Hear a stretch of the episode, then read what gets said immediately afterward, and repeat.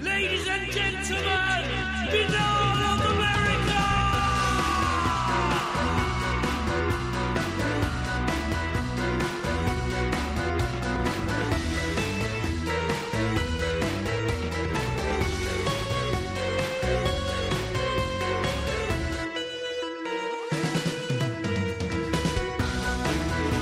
And now, ladies and gentlemen, Binnall of America Audio with your host, Tim Binnall.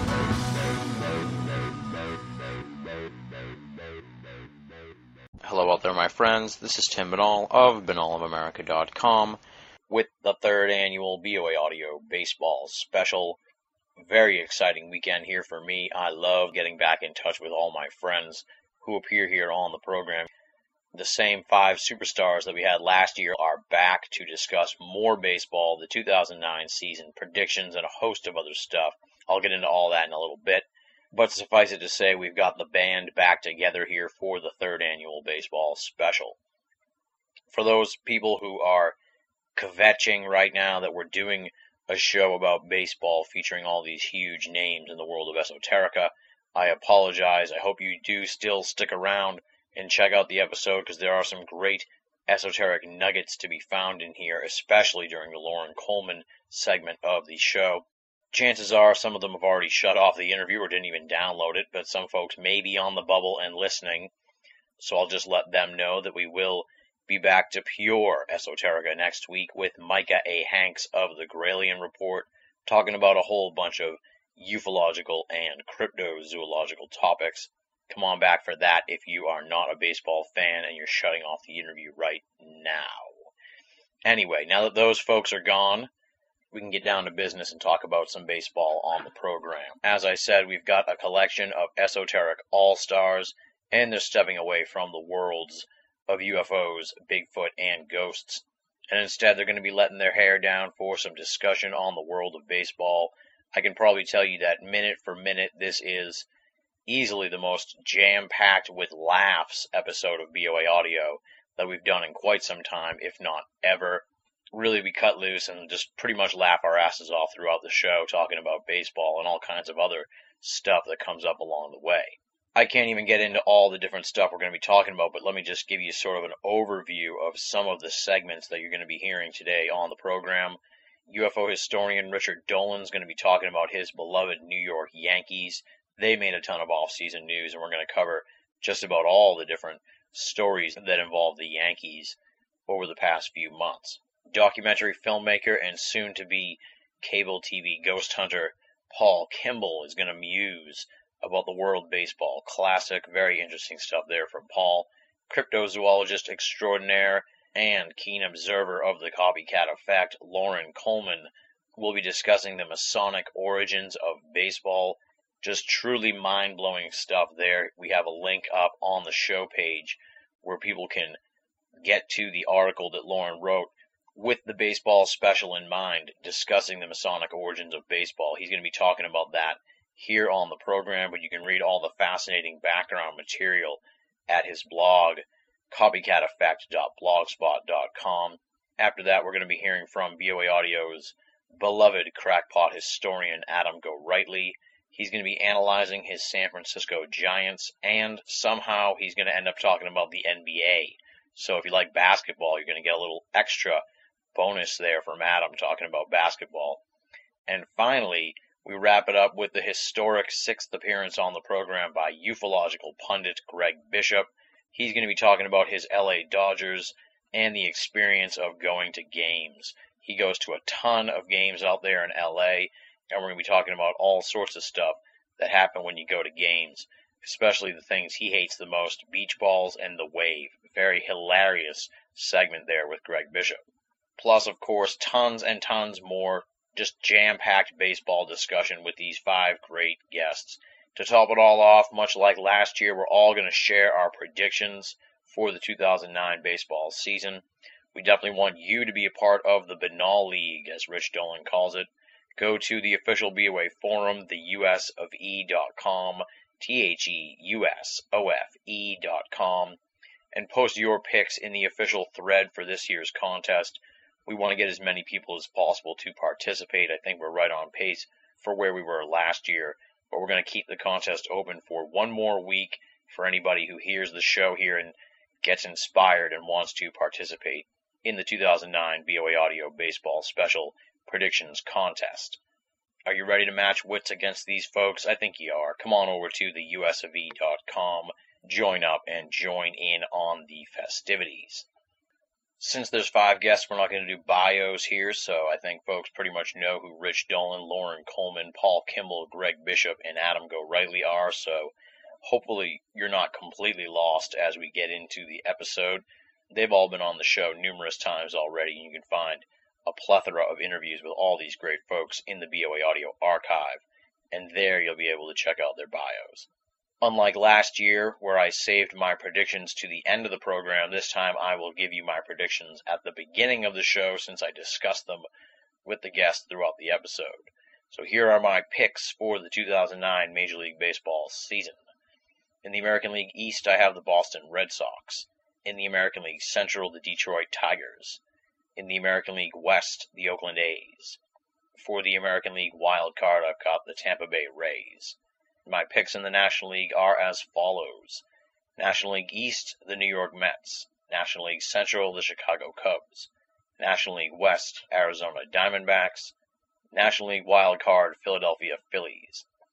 And facing off in the World Series will be the Boston Red Sox, who I predict will be the AL champions, and the Chicago Cubs, who are my pick for the National League champions. And my prediction for the World Series champion in 2009 is the Boston Red Sox. I know, I know. It's kind of a homer pick. I apologize for that, but thankfully I'm not the only one who picked the Red Sox to go all the way. And I tried to stay away from the homer pick last year and really backed the Detroit Tigers, and they burned me big time, folks. They burned me huge.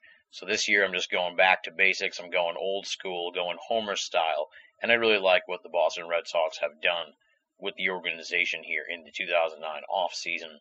I feel like their pitching will carry them through the season and all the way to the World Series, if not the championship. And so, without any further ado, let's play ball. These interviews were recorded over the course of one week from March 26th to April 1st, 2009. It's the third annual baseball special on BOA Audio, Season 4. Ladies and gentlemen, welcome to the third annual BOA Audio Baseball Special.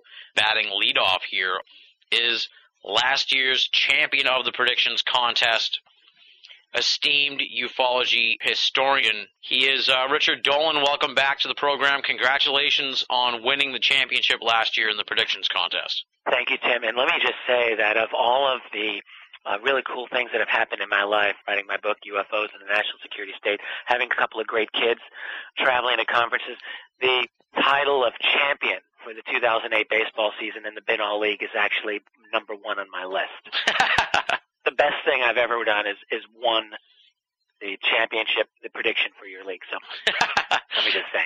Well, I really appreciate that. Not, not just all the guests, but uh, posters on the forum too. So you, you really uh, you bested quite a field, uh, nine different competitors all. Wow! Wow! Wow! That's great. That's yeah, great. so nine in total uh, guests, forum posters. Hopefully, we'll get even more turnout this year. I don't think I realized that. That's that's really cool. I'm psyched. In your face. there you go. There you go. Loren Coleman's already sending me his picks uh, as we speak, so uh, it's uh, right. it's heating up this year. It's going to be exciting. All right. Cool. Cool. To get into some baseball talk here, it seems like your beloved New York Yankees were, you know, the biggest story of the off season. I guess that happens all the time, but Well, it does. It does. But this this year, I think there were particular issues going on. Um, you know, you've got the whole Yankee Stadium mess, which really bothers me. I think it bothers a lot of people. This is a, a 1.3 billion dollar stadium that they've redone. And yes, the old Yankee Stadium, it had it had reached its time. But I think the um, the real controversy about the new stadium, of course, is who's paying for it. And uh, it's it's even I, as a longtime, lifelong Yankees fan, I have a real hard time with the fact that this is now being uh, carried solely by New York City taxpayers. You know, yeah, it's pretty strange because they're like a billion dollar organization. They they, have like they have money. yeah, yeah. I mean, they spend half a billion dollars just about in their payroll for the coming year.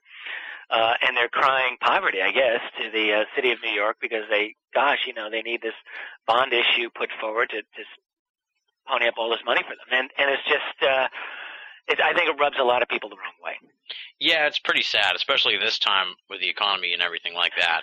It, Well, not only that, there's, uh, I mean, there's been a lot of political talk about this. Uh, Dennis Kucinich, one of my favorite political guys, uh, a guy with a, a UFO connection, Mhm. incidentally, and uh, just someone who I think has has had a lot of intelligent things to say over the years, was also really all over the Yankees and over New York City's government on this.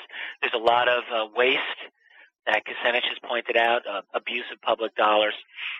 Uh, there's some talk about the actual construction materials going into the stadium. Is it second rate? Some of the concrete uh, was said to be not not that good. oh man, Um, I, I don't know. this is like your And big dig.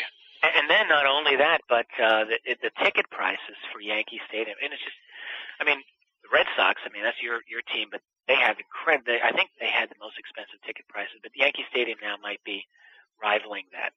Uh, bleacher seats, they don't call it bleachers now. They call it grandstand.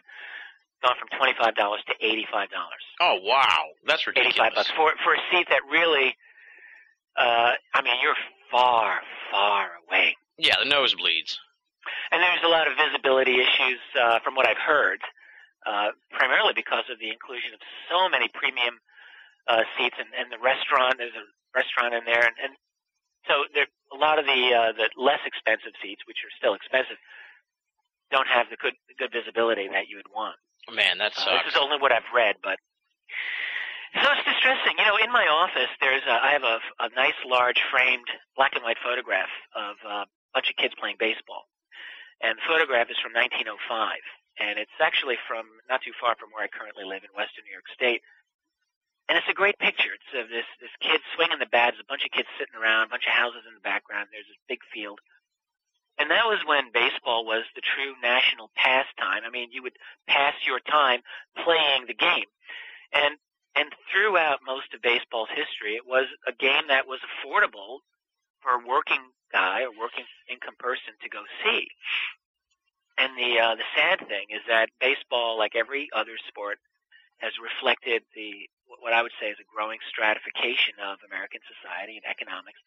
So we're at a position now where, I mean, when I was a kid, I grew up in the 70s. My grandfather, who never had a lot of money, would take me regularly, and, and some of my cousins, to Yankee Stadium and to Shea Stadium. And uh, I can tell you, there'd be no way that we would ever be able to afford to do that if the situation were now. Oh yeah, yeah. It would be impossible.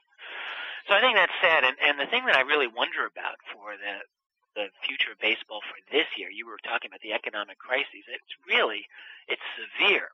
Uh, people are getting hit hard, and I I really have to wonder how this will affect attendance in Major League Baseball this year, not just for the Yankees, but for all teams. Yeah, yeah. Um, I think that's going to be one of the big able to do it? stories of the year. Uh, that's going to be, you know, we're going to be following that story like all season. I think is will baseball go the way of, of the financial markets? In other words, this inflated bubble essentially that's ready to pop. And I, I, I have to wonder. I mean, I, I would hate to see it in a way because I love the game of baseball to this day. Um, but I also, I, I think that when you look at the amount of money going into this entertainment, that's really what it is. It's just entertainment. It, it seems inherently unstable and unsustainable. So uh, we'll just have to, I guess, wait and see. yeah, yeah. I, I'm not getting any major league tickets anytime soon. I can tell you that. I don't. Yeah, I won't be. Well, around here, you can't unless someone gives them to you. It's pretty hard to get tickets anyway That's around right. here. So, Yeah. But then again, I saw uh, maybe like a month ago or something. They said that there were still tickets available uh, at Fenway for games like in April and May. It was news. Like that was the stunning part of it. They were Ah, like, so maybe is." this is maybe that's right. So it's possible, even you know, places like Boston where there's, uh, I mean, such a long history of great baseball and, and some money too. Um, people are still uh, tightening their belts. Yeah, well, there's kind of like a backlash against the Red Sox a little bit because they've gotten really commercialized too with the Red Sox Nation and a lot of the other stuff they have going. Oh on. yeah, yeah, yeah. It's kind of like the, you know, it's like, all right, give me a break. Well, I have a feeling though. I mean, you know, Yankees and Red Sox um, are two teams for this coming year that I still think are going to be highly, very competitive. Especially the Red Sox, I think look really fabulous. Um, and the Yankees, even though they've they've had the setback with uh, Alex Rodriguez and his uh, labrum in his hip or something like that. I think the Yankees are going to be very competitive, and so for teams that are winning, I, I have a feeling they'll find a way to bring the people out to watch, no matter how expensive they are. We'll see. Yeah, and then when you know, like, uh, well, the Red Sox and the Yankees, then when they go to the other cities and stuff, they they seem to draw more fans, and then they get a piece of that anyway. So, Right, you know, right. Now the Yankees did make like the three biggest off-season signings. It seemed like they, uh, in a way, I think they kind of outbid themselves because they signed these guys, and then all of a sudden, like, no one was getting signed for any money after. No, that's really true. But but uh, you know, forget the money for a moment. I mean, yes, they. God, the amount it's unbelievable. They spent for uh, Sabathia, Burnett, uh, AJ Burnett, and uh, Mark Teixeira. I think are the three big ones you're talking about. Yeah, Sabathia, I think, is just a, a monster. The guy's a beast, and I I see nothing stopping him from having a great season, except of course the roll of the dice. With pitchers, you never know. Anyone can have an off season, but this guy looks like the real deal to me. He's just a he's a monster out there. He's always been a scary pitcher. Uh, whenever I saw him pitching, and uh, I'm glad he's. I I think that he'll do very well uh, for the Yankees. Uh, anything can happen. Burnett, I think, looks almost as good. And he hasn't been as as strong a pitcher, but he's a high strikeout type of guy. He's uh, I think he can be a very effective pitcher as well. And uh, Teixeira has always been a good uh, ball player. I think now that Giambi's gone and Giambi hasn't done anything for the Yankees for a while, I think they needed a good first baseman, and um, and he's. I mean, there are three quality ball players. yeah, they're no pushovers by any means. I do think actually, I think Burnett will do the best. Well, you can't really compare like the two pitchers to the first baseman, but I think Burnett will be the breakout one of them all because he's Oh, really? battle tested from the because he came from Toronto. Uh, so he's been in the AL East for a while. I have a feeling. Yeah, that's true. Yeah, I have a feeling Sabathia will end up kind of uh, in uh, in over his head at some point in the season. But then again, he was really good for the Indians a couple of years ago, so he's not. That's actually when I remembered him. Yeah, I, I watch a lot more American League ball than National League, but uh, yeah, Yeah, I think the guy's the guy's good. So um, the Yankee rotation has the potential to be outstanding. Once again, every year with the Yanks, uh, on paper they have the potential to have a great starting four, starting five, and it doesn't always work out that way. Usually, it doesn't work out that way. But I think once again they have the potential to have a an outstanding starting rotation. Uh, if the guys stay healthy and if they produce the way they're expected, you've also got got Wang as a pitcher and you got J- Joba Chamberlain now. yeah. I, I like Joba. I think he's uh, got tremendous talent, and uh, I'm still waiting for Philip Hughes to do something. I don't think he's uh, out of the picture. Yeah, I know you were you were uh, you were bullish on Hughes uh, a couple of years ago. So I know when we first met actually uh, at the at the at the UFO crash conference and we talked baseball. To, Did I talk about Hughes then? Wow. Yep. You've been well, he talking was about such a a while. great minor league prospect. He just had it all together. He didn't really put it together the way people had hoped, but he did throw. Uh, you know, he threw some great games. Actually, pitched some great games when he came up, but he wasn't consistent. So he's got he's got it in him to be an excellent pitcher, and I I haven't really followed him this spring training. I don't know what he's been doing. So. Yeah, I haven't heard too much about him. Now, where where do you fall on the on the Joba Chamberlain thing? And and, and actually, as a Red Sox fan, he's like my least favorite Yankee, other than Well, A-Rod. So Yeah, he's got wait, just a, he's got a weird thing about him. I don't know. It kind of rubs me the wrong way, and he seems to have a feud with Kevin Youkilis. I don't know. He's almost beaten him like three times. So I it's know, I know, I know. it's kind of a weird well, thing. But you need those villains anyway in the rivalry, so it's fine I fine think with so, me. and I, I like seeing a good kind of nasty pitcher out there. I mean, look when when Pedro Martinez was was uh, out there with the Red Sox, he was the scariest pitcher to me. Oh yeah, And and but I've never held against Pedro that he was he he would throw inside the guys, and that's just what a great pitcher should do. I, I don't think he should be throwing at guys' heads. I would agree with you there. Uh, but anyway, as far as Joba, I think he's I, I think he needs to be tried out as a starter. Uh, with anyone with that level of potential, um, I mean, it, it, there are relievers who who can be as valuable or more valuable than a great starter, but they're very few. And I think, uh, generally speaking, you're going to get more innings. You'll certainly get more innings out of a starter. I think you'll get more value out of him. So I, I think it's a good idea, actually, it, it, to put him in as a starter. He was a starter in his minor league career anyway, so it's not like anything he's not used to. Yeah. I would just say give him a shot. Um, and, and increasingly, I think what we're finding is that there are pitchers who can make the transition. Uh, hey, uh, the Red Sox, John Smoltz is uh, one of the best examples of a guy who's been a great starter and a great reliever. And incidentally, I'm hoping that Smoltz can um, can have a nice uh, impact for the Red Sox. Yeah, So we're even though I'm a Yankees fan, I like to see great ball players do well, and uh, I think Smoltz is such a class act. He's such a great ball player, a lock for the Hall of Fame.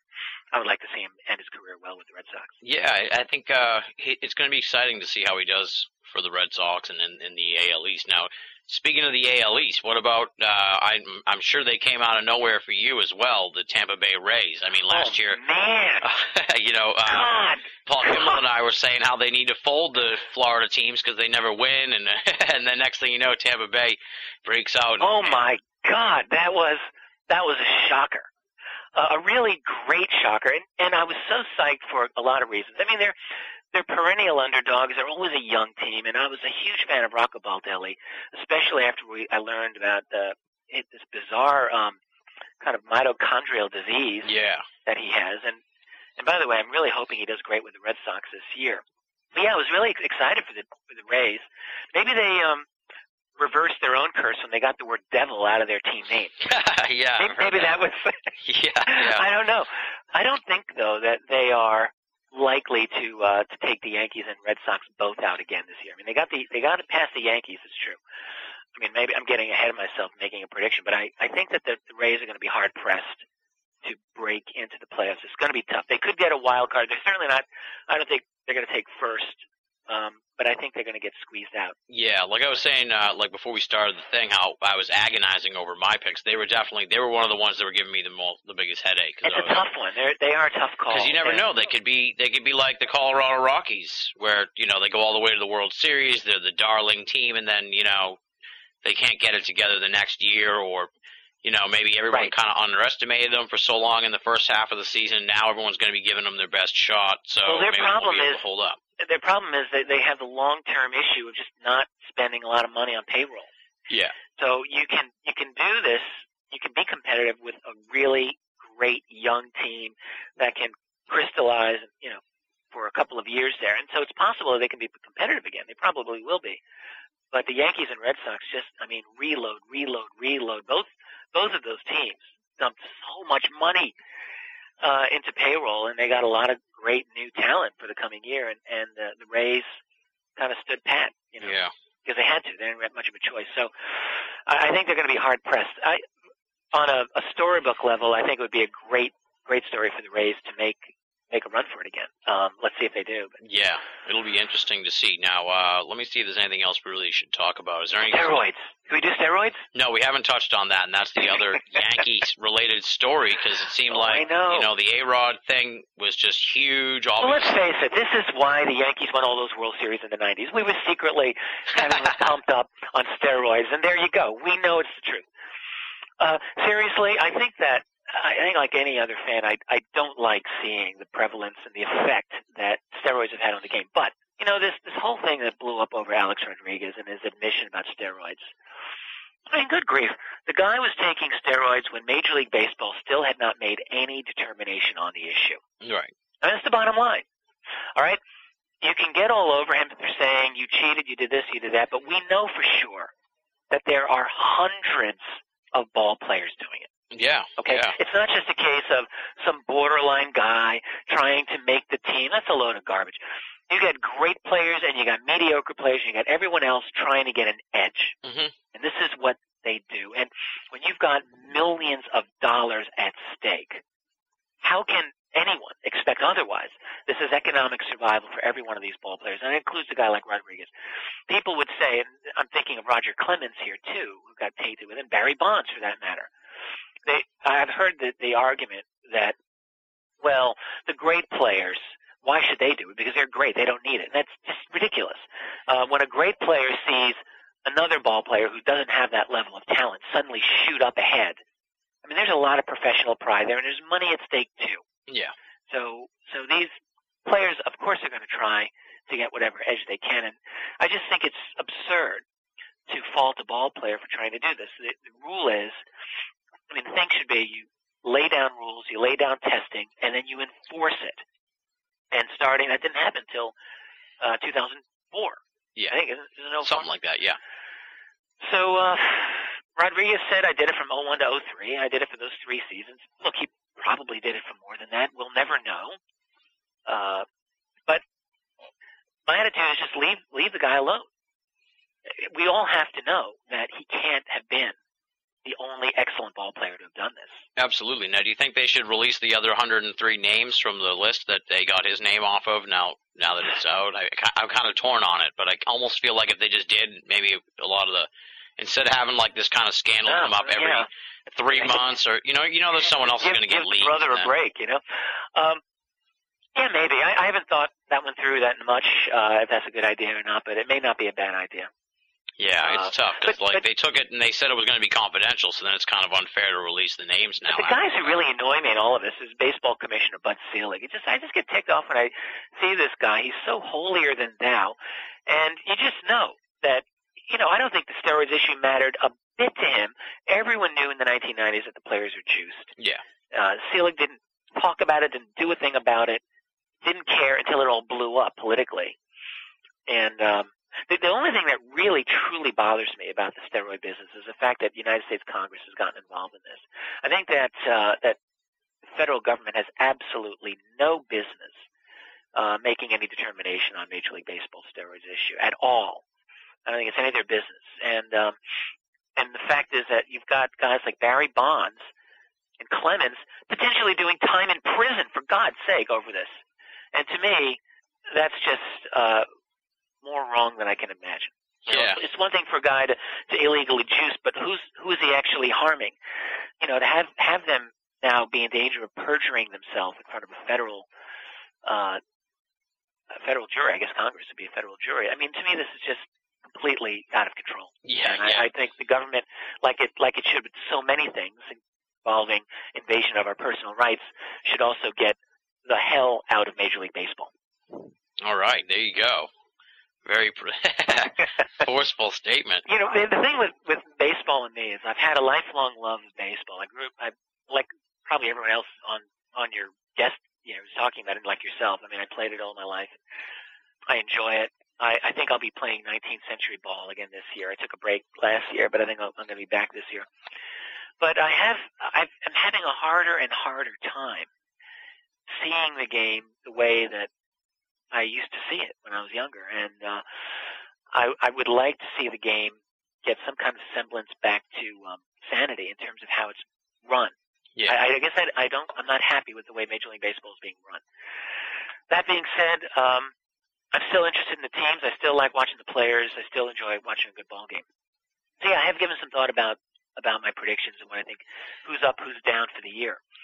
All right, are you ready to roll into predictions now? I'm ready, so let's do it. I was looking over my predictions, and the thing that that's disturbing to me is that my predictions I I don't think are going to be that radically different from what I predicted last year. Yeah, that happened with me too. I think too. I'm wondering if I'm if I'm uh, going into some kind of hardened obsolescence, you know, hardening of the mental arteries with baseball. But, so anyway, let let let's roll with it. All right, let's go with the uh, the hotly contested AL East first, which I think will end up being like the tiebreaker of all the whole thing in in, in the end. I, I think the AL East is once again the most interesting division in baseball, and, and really the best division in baseball in terms of talent.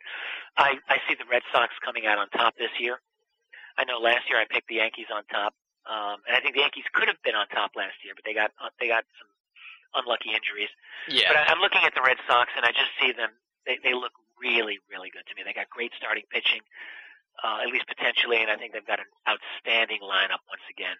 I just like the way the Red Sox looks for this year. Um, so I would have to pick them for number one. okay. I do see uh, second place and the wild card going to the Yankees, and I see them beating out the uh, the Rays for that.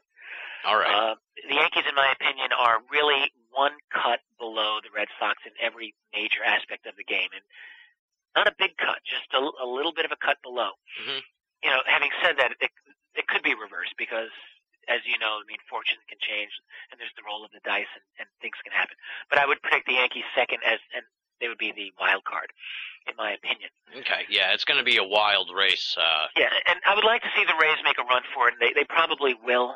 Um, and who knows? Even a team like the Toronto Blue Jays might surprise me and, and uh, make a run for it. The Blue Jays aren't usually a bad team.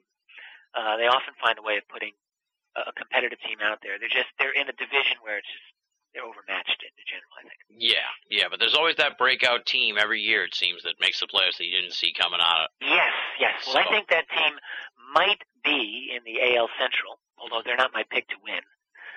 I've been uh, seeing a lot of talk about the Kansas City Royals. I've been really them? bullish. Yes, I've been really bullish on the Royals for uh, about since like last summer, but I'm not picking them either yet. But I think maybe in a yeah, yeah. I years. I, I want to pick the Royals. I want to say let's go KC, but I just I can't see it happening for them. Um, I am going to go with the Minnesota Twins. okay. And they're always, you know, here's the thing about the Twins. No one ever picks the Twins. And every year, the Twins find a way to surprise people. And I was rooting hard for the Twins last year, and they ended up in that first place tie with the White Sox, and they got beat. And, uh, oh, just, that was, that was almost more painful than to see the Yankees get beat out of the uh, playoffs. I really wanted the Twins in. I think the Twins have a way of surprising people, and the, the Central is one of these divisions where it really can go any number of ways because uh, I could see the Indians doing well. Um, and I'd hate to see the, the White Sox after having such a good year last year. I'd hate to pick them so low, but I, I, I'm just not sure about them. And then there's the Tigers, who disappointed everyone last year. Yeah. They still have good ball players on there. They could be a surprise. But I'm I'm going to go with the Twins in the AL Central Okay. and uh, cross my fingers for them. All right. Now the AL West. AL West, I see the uh, Angels running away with the AL West. I don't see anyone touching them. I think the Angels are a great team. Wow. I, I like the Athletics. Really, you're surprised. You don't think the Angels are that that good? I don't see them running away with it. No, I, I'm picking the Oakland A's actually. So Well, we're just yeah. that's good though. I mean, we need. All right, I like. I like the A's, and uh, I'm a huge Billy Beane fan. I think he's a fantastic general manager. So But the A's could like you know they they could end up selling off half the team by the All Star break, and I'll be sitting here with my with my AL West pick, being like, "What the you know what are you doing? I have you Uh, picked. You I- just- sold off the team." I, I don't know. I think the Angels is such a strong team. You know, I, I don't think they'll be stronger than the Red Sox this year, but the Angels look very, very good, uh, at least from what I've seen. Oh yeah, they're definitely good. I figured that was kind of one of my risk picks anyway, and uh so I figured because I like a lot of the signings that Oakland's made this offseason. Well, I like. I, well, maybe I should take a look closer at the Athletics. I think that they're they're always a they're always an interesting team.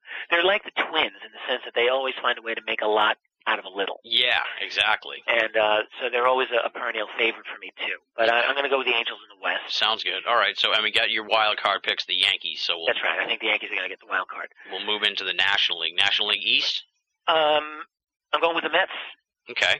I know the Mets have, uh, you know, choke written all over them for the last couple of years, but I think the thing that I like about the Mets is they still have a very strong lineup. They got a good lineup. Uh, their biggest problem last year was the bullpen that just didn't how to hold Yep. a, uh, a lead, and I, I think they've addressed that extremely well. I mean, Exactly. You and I biggest- perfectly symmetrical thoughts on that. That's Yeah. why I picked the Mets too. Same reason. and, and I like the Phillies. I, I think that the Phillies still have a very strong team. Probably a lot of people would pick them for the uh, wild card. I'm not sure that I'm picking them for the wild card. I think they're going to get locked out this year. But I go with the Mets in the East. Okay. Uh, National League Central, I mean, I have to go with the Chicago Cubs. I think Mhm. they've got a very strong starting pitching. I think they got a very strong lineup. Um, I, I don't really see any of the teams out there that really blow me away. Now, the only team I've heard much buzz about uh, in a in a Kansas City Royals type of way is the uh, Cincinnati Reds. Oh, well, To watch for, you know, in the future. interesting. Yeah. I heard a lot of that during the the World Baseball Classic 'cause a lot of their plays were for different teams and stuff, and I kept hearing about the Reds like everywhere. So I hear a little bit about that regarding the Marlins, actually. Uh, you know, going back to the NL East, and I'm wondering if the Marlins might surprise people too. yep, yep, that's another team that I was sort of uh, on the fence about. Yeah, my picks. yeah. But I think with the NL Central, I I just have to go with the Cubs. They they look, at least on paper, they seem to be poised to be easily the best team in that division. So Yeah, they were heartbreaking last year in the playoffs because they They they had like the best record in the National League, and I then know. I love uh, the Cubbies. I'm a, I have to.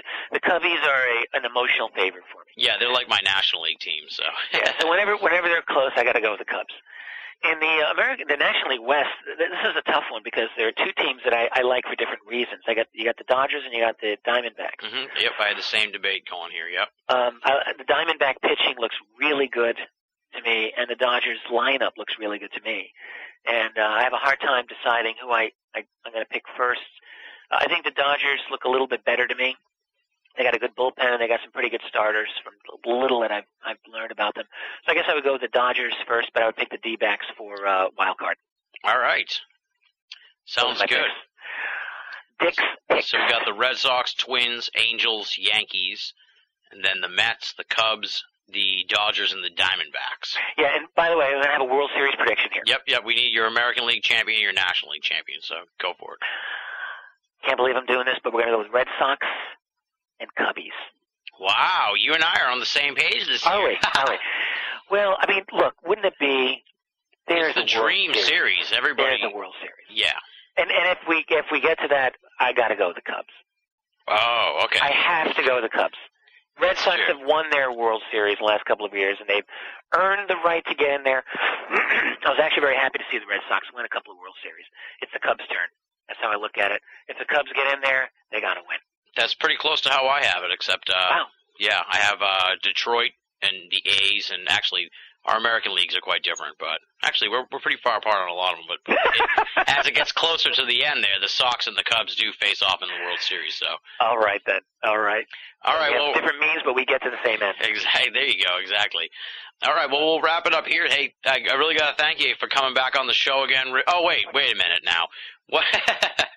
this is probably the first interview you've done uh, in about four or five years here, where somebody has tried to end it without asking you about the book. So, Oh, right, right, right. what, what's what's going on with uh, UFOs and the national security state too? Uh, you know, everywhere I go, Yeah. I hear about it. I, So, I finished writing it. It's it's, it's done. Uh, the only thing I haven't finished is, is I'm writing the conclusion, um, and uh, I'm just tweaking the very very last bits of the final chapter. But it's uh, 500 plus plus pages done. All I'm doing right now is polishing it up, um, going through some of the earlier chapters for the final edit, and I've I've been sending it out to a couple of readers already. So the book's is it's going to be out this year, no question. Uh, probably within a few months. I think by the summertime it'll be bound and printed and available for purchase. awesome, awesome. Sounds and it great. takes it takes the story of the UFO cover up. Uh, it's this is the second volume in what is going to be a historical trilogy. So the second volume takes the cover up to the end of the Cold War in 1991. It's a good breaking off point, and I'm actually very happy with the book. I think it's uh, the type of research that's gone into it. I think is is a bit superior to what I did in the first book. Happy with the first book, but I think the second book's a little bit better. And the analysis that goes into the second book is, uh, I, I believe that there's going to be a lot of things in this new book that are going to turn a lot of heads. Really interesting. Yes, I do. Sounds good. Yeah, I'm looking forward to it. I've been really reinvigorated about UFO history. Uh, I read Firestorm and did a lengthy interview with Ann Druffel about Oh, very good. the James McDonald years and just have Fascinating story. yeah, just totally back into that 66, 71 period. Sounds fascinating. And then uh, with this new book you got coming out, you know, It takes it. It takes it from there. In fact, one of the things in the new book is it doesn't just deal with the history of great UFO sightings, and there's a lot of that, or, or military sightings. There's a lot of that, or even military policy. Where there's a lot of that too. But one of the uh, the things that I believe will surprise a lot of readers is uh, there's a lot of treatment that I took out uh, took to um, deal with the history of UFO research itself. awesome. What so what really happens is you get a sense of how w- our own perceptions of this phenomenon have evolved during the critical period of the 1970s and 80s. It really turned out to be a turning point in a lot of ways. So that by the end of the period, uh, UFO research was looking at this topic in a very different way than it had been in the early 70s. And, and how you get from one point to the next is a fascinating story. Um, how the field just really expanded and became much more professional than it had been before, and also much more contentious. And how um, by the end of the period, uh, by the early 90s, the, there had been a kind of cultural unity in a sense of UFO researchers. Well, that was totally gone uh, by the end of the period. And you know, how did that all happen? And uh, it's a big part of the story of this. So uh, it was a, it's a, in other words, anyone looking to uh, get into the history of UFO research, I think that this book might be really the first uh, attempt to sort of give it a treatment at all. Well- you know, I don't really, I'm not aware of any other books that really deal with the history of UFO research per se. Well, I'm looking forward to it because, as I said, I'm I've been really interested in that whole part of the UFO enigma for such a long time, and, and uh, I was just thinking it's been like four years since you and I did a UFO interview, so we definitely have to do one. Uh, Yeah, I'd look forward to it. I, I think um, there'll certainly be a lot to um, to say about it. I've already written the introduction of this book. I've sent it out to a number of readers, and I've gotten great feedback on it. That introduction will probably be available on my website in the near future Awesome. uh, as a PDF download. So um, I think it'll give a very uh, good overview of the kind of work that I'm trying to do in this book. It deals with all the topics from uh, the sightings themselves to the structure of secrecy, the structure of power behind the secrecy to the extent that I can understand it. And it's some very controversial topics, whether they're abductions or crop circles or military abductions or um, you know, the Nazi legacy, uh, to what extent that's relevant, or uh,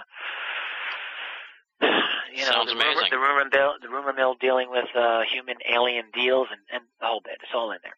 I try to deal with it as in as a detached and objective a way as I could. Well, I'm looking forward to it. I know a ton of people are looking forward to it because I still That's hear. good because hear I want to sell all the books. I hope so too. I hope so too. Well, Great, I gotta, I, I gotta say thanks, Rich. I really enjoyed this conversation, much like last year. Uh, my pleasure. you know, I did have such a good time doing the baseball special. Like I said, uh, we'll have to talk again sometime in the future here soon at length on the UFO phenomenon. So thanks Got for it. coming back, and uh, we'll keep you posted on the uh, standings of the of the Binnall Baseball League. Yes, indeed. I look forward to it.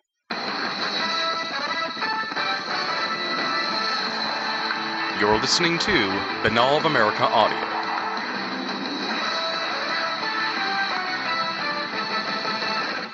batting second in the lineup on the third annual BOA Audio Baseball Special.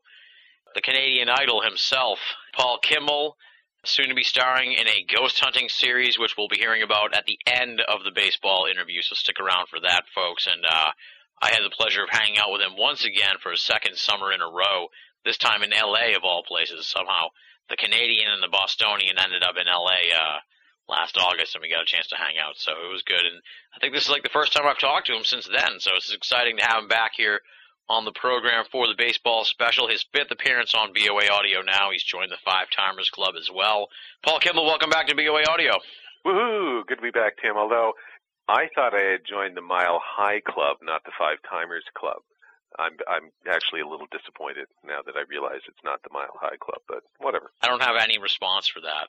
I know that's why I like using it. Right off, right off the bat, it changes the power dynamic between the two of us. So Absolutely, yeah. I'm a little thrown off. When we were setting this all up, you wanted to talk about the baseball classic, which is surprising to me in a way because uh, here in America there was really tepid interest in the baseball classic, but I quite enjoyed it actually. I I watched a good portion of the games, and you said you watched quite a few of them. You seem to have this vim and vigor for the baseball classic. Well, because you're not quite seeing the best players in the world. You're seeing most of them, um, but because some people are injured or, or some choose not to participate for whatever reason, um, like anything else, you're not seeing all of the best players. But it's about as close as you're going to get to seeing the best um, players in the world all there at the same time. It's like watching the World Cup of Soccer, which is obviously what Major League Baseball has patterned the the WBC after. Yeah. And um, most Americans, being rather insular people that don't seem to um, always care too much about the world outside them, unless they're bombing it, uh, don't necessarily don't necessarily connect too much to things like um, the World Cup of Soccer, unless maybe the Americans make a run into the second round or something. But these ideas of these global international competitions, um, the very fact that that Major League Baseball says the World Series you're lucky you have a team from Canada that can maybe possibly lend some small amount of credibility to that. But it, you know, it's not the World Series. There are teams and leagues all across the planet in other countries, and I think the closest thing. It's not quite there yet because there's a lot of commentators were pointing out during the WBC this year. You know, it still has a ways to go to work out its its its sort of format on how it's going to be run, and so you don't have teams like Japan and Korea playing each other five times or something. But the principle is sound and it's the right idea. And I think if they manage it correctly, you're looking at 10 or 15 years from now, the WBC perhaps not being quite as big as the World Cup of Soccer, but um, being truly about as close as you'll ever get to a, a World Series of baseball, where you can actually say, you know, the the best team made up of the best players from around the world won, and uh, and I think that's a good thing for baseball Um, you know, I think it's the idea that baseball can grow. It's not just the American pastime anymore, although it'll always be rooted in the United States, much the same way that soccer is always going to be rooted in the in the United Kingdom um, or cricket. But those have become world games, and I think baseball's becoming or has become a worldwide game. And uh, I think that's you know it's like hockey with Canada. It's rooted here. But people play it across the world. I think that's a good thing. I think you, the sport needs it, and I think it was nice to see you know Donald Fehr and and um, Bud Selig both standing together on the same field, not clawing each other's eyes out, but presenting trophies and and medals to uh, to the Japanese and uh, Koreans and, and and I think that's good for baseball. It's all good for baseball. So that's why I like the World Baseball Classic. It's the one thing I think that baseball needs to really make it 21st century and and take it forward into a, a I hate the term new world order, but a new world order where we're into globalization and you know if the internet's breaking down communications and you can talk to somebody in Uzbekistan, well perhaps not due to censorship, but theoretically you could. Um, but you could certainly talk to somebody in New Zealand all the way across the globe. Then, then things like you know the the idea that Major League Baseball has the World Series. I think that's a, a concept that's time is probably past or passing. And in the future, I think what you might be headed to is Major League Baseball, and this is what I would hope, maybe being able to claim truly a World Series because it, they would have teams in Tokyo, London, um, well, they already have one in Toronto, but you know, Seoul, um, Mexico City. Uh, oh, you mean like develop franchises in different countries, like and and play in the regular league? Mm-hmm. Interesting. Absolutely. The NBA is sort of talking about doing that, adding a whole European branch to the NBA. Yeah, well, I think the economics of the sport eventually, um, not today, not tomorrow, you know, not two or three years from now, but we're heading down the road where you've got these mega teams in, in Major League Baseball, the Red Sox, the Dodgers, the Yankees, the Mets. I mean, we all know who they are. Mm-hmm. And sure, a team like Tampa Bay or even Philadelphia can, but certainly Tampa Bay can pop up every now and then. But by and large, that's kind of like um, giving people the vote and then convincing them every four years and then convincing them that they actually have a, a say in how the government's run. It doesn't work that way. The, you know, it's just kind of like here's your one Tampa Bay that gets into the World Series every few years, but now we're going to go back to the Red Sox and the Dodgers and Cubs and all these other mass market teams. And I, I just don't see a, a future for teams, you know, in the long run, for teams like the Kansas City Royals and and Tampa Bay, those small market teams in 10, 20, 30 years, I don't know where they're going to be. And I see things moving more and more towards there's six or seven big teams because there's six or seven big cities in the United States. And it seems natural to me that they would evolve to the next level and enter into a world league where they would play against teams from you know major cities like Tokyo, London, wherever you can find interest. And the World Baseball Classic is a good way to, and I, I honestly think that's what Selig has in mind. And, and I don't think he has it in mind quite the way I do.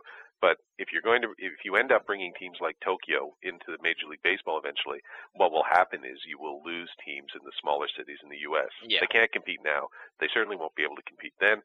And then I think the logical thing to happen is to to model it after um, after uh, football in the United Kingdom or soccer, as you, Americans would know it, where you would have a premier division, and then you would have a second division, and maybe even a third division. And so the Kansas City Royals play in the second division, and every year the top team or top two teams in the second division get bumped up to the premier division, and the bottom team gets bumped down into the second division. And that allows some movement but by and large, you know, it creates a more realistic view of how the baseball world is ordered. So I'm looking at, you know, to me, the World Baseball Classic potentially is the first step in a radical restructuring that would drive Bob Costas nuts of of how baseball is played um, and organized across the globe. And uh, I'm all for it if that's Wow. the way it goes. This is fascinating. I'm really taken aback here by your restructuring plans. You could you, you sound like you're running for baseball commissioner or something, but I'm intrigued. I know they're trying to. There's been talk of or George Bush. So who would you rather have as commissioner of baseball? well, we're yeah, I can just see it now. We're going to send the Yankees and the Red Sox, and we're going to invade Kazakhstan. Excellent. Very Sorry, you can't do that anymore. now, were you disappointed by the the poor showing of the Canadian team, or or how did you feel about about that? Uh, you know, being Canadian and all. I'm disappointed they lost Italy and badly, but you know the Netherlands uh, played. Pretty well. They uh, got into the second round. You know, so, uh, the Dominican Republic was disappointing. I mean, the, Absolutely. Cuba was disappointing. Apparently, um, when the you know the Cuban nation went into collective mourning, it's like, how did we not make the finals? Uh, kind of thing. So that to me, I mean, in Canada, I think it probably registered a bit more than it did in the United States. Um, but you know, here it wasn't a giant media event either. And I think part of that is organizational. Uh, I think two things have to happen to me. One, you have to have um, a much more streamlined format for playing that's easier to understand. I mean, even I watched most of the games and I was going, wait a minute now. Okay, what happens if this team wins? I don't understand. Oh, I know what you mean. Like, yeah, because you couldn't really tell who was playing who next, and yeah, it was confusing like that. simplify it. And I, I think when it'll really, I mean, it it's already has taken off. They had a stadium full of people in Seoul watching the final on you know big screen TV or whatever. But I think you need to play uh, more games in international settings that matter, so that the finals maybe are not necessarily held on American soil. But I think it'd be really neat if if Team USA made the finals, but had to travel to Tokyo to play. Yeah, so that would you know cool. play in Japan in Tokyo for the World Baseball Championship. Uh, and what really Americans might not know this as much, but Canadians certainly do. In 1972, um, our national hockey team. I mean, the, nobody really credited the Soviets in terms of hockey that much until this big classic Super Series in '72, where all the best, you know, most of the best players in, in the NHL back then were Canadians. The Europeans hadn't arrived. There were very few great Americans, so it was mostly Canadians. And the Soviets, and they had this this Super Series in '72 between Canada and the US, USSR, very much a Cold War kind of thing.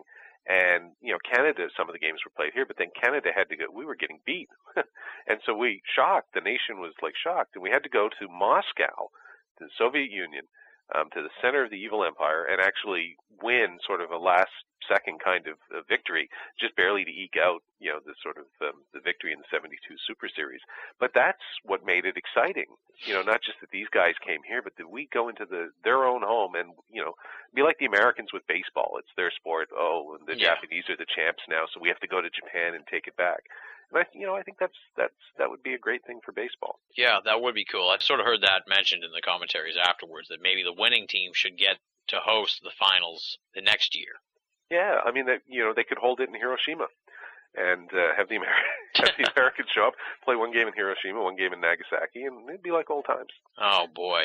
I'm, Oh, I'm sure it would be incredibly popular. But I jest. But there is that idea if you're going to have um, nation states playing any sports against each other, there are just natural rivalries, and historically, um, uh, not anymore militarily, but economically, certainly. I mean, there's just a built-in natural rivalry between Japan and the United States when it comes to baseball, and for other reasons, there's one between Cuba and the United States. Yeah. So, so there's certain countries out there, and China. There's certain countries out there that want to beat the Americans over the head with a stick. Uh, the Netherlands probably doesn't care too much about it, but they'd like to win. So, you know, instead of holding a game in Amsterdam, let's let's you know have more games and let's make the Americans play somewhere else and see what that does for them and for baseball. I I think they. I don't know if I was a major league baseball player and uh, I'm I don't know Derek Jeter or, whomever, and somebody says, "Look, you know, we're going to have to go to Tokyo." Okay, I, I like Tokyo, and we're going to play Japan in their country, and I'll be, "Yeah, bring it on." You know, let's go Yeah. because I, I think that, that that would be so exciting uh, for them and for baseball. In the same way that the uh, the Soviet series was so exciting for Canadian hockey players almost 40 years ago, to the point where the the guy who scored the winning goal is an, a national hero even today.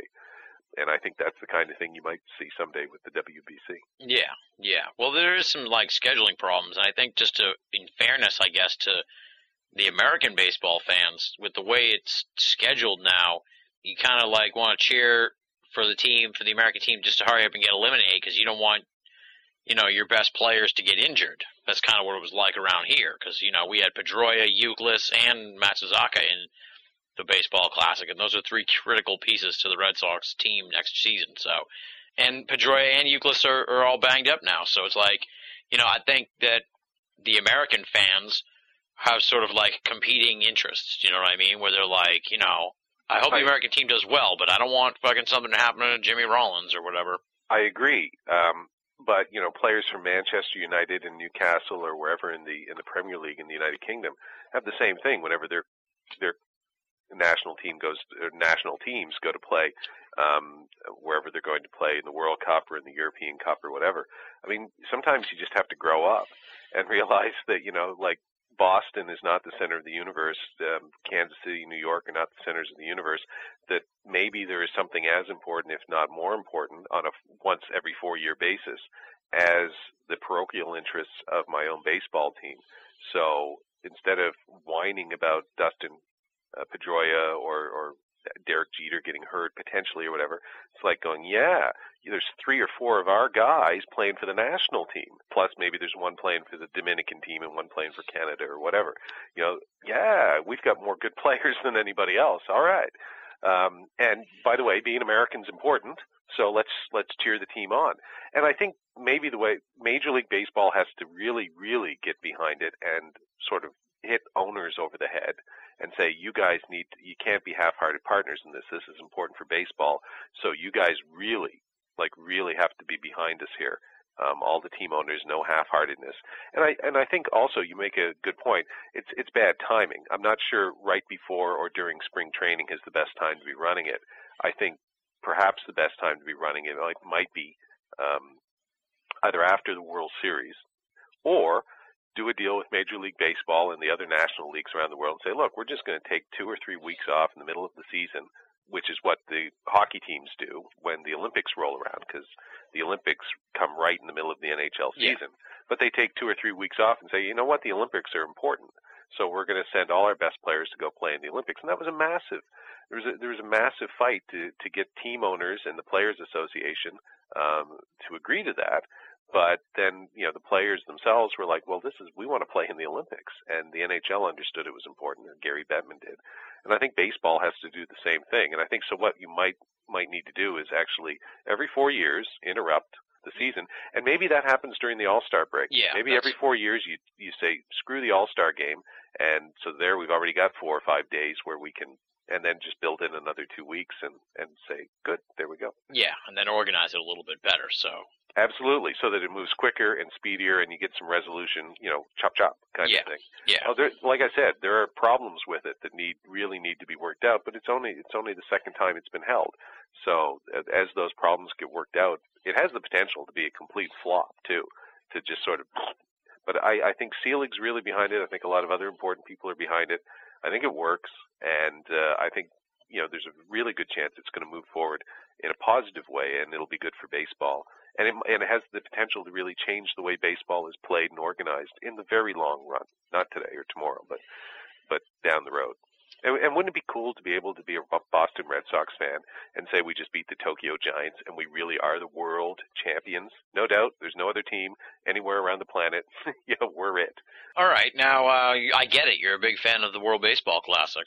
True enough. Oh, and I didn't really answer your question. I was disappointed that Canada didn't do very well. Although uh, I have to admit, um, we only lost to the Americans six to five, and it was a great. Oh, game. that was the best game, one of the best games of the whole of the whole tournament. So. And and you could tell. I don't think the Canadians got all that jacked up to play Italy. I think it was to them it was like, eh.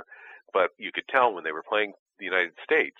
Uh, it's not hockey, but even in baseball, they were taking it seriously, and they you know that was a great game and you could see both teams wanted to win and it was there was there's a real rivalry there and you could see it when the Japanese were playing the Koreans too every time um you know like Ichiro and stuff. They, those guys were playing and I the great quote by Ichiro he said uh, somebody asked him what's how does this rank with um if before they won how does this rank with other things you've done in your career? And he said if we win this would be the most more important than winning the World Series to me. And I think that you know, that's the perspective of somebody who's not from the United States. Um, because I'm sure an American player would probably never say that. They'd say, well, you know, it's good, it's great, but the World Series is more important.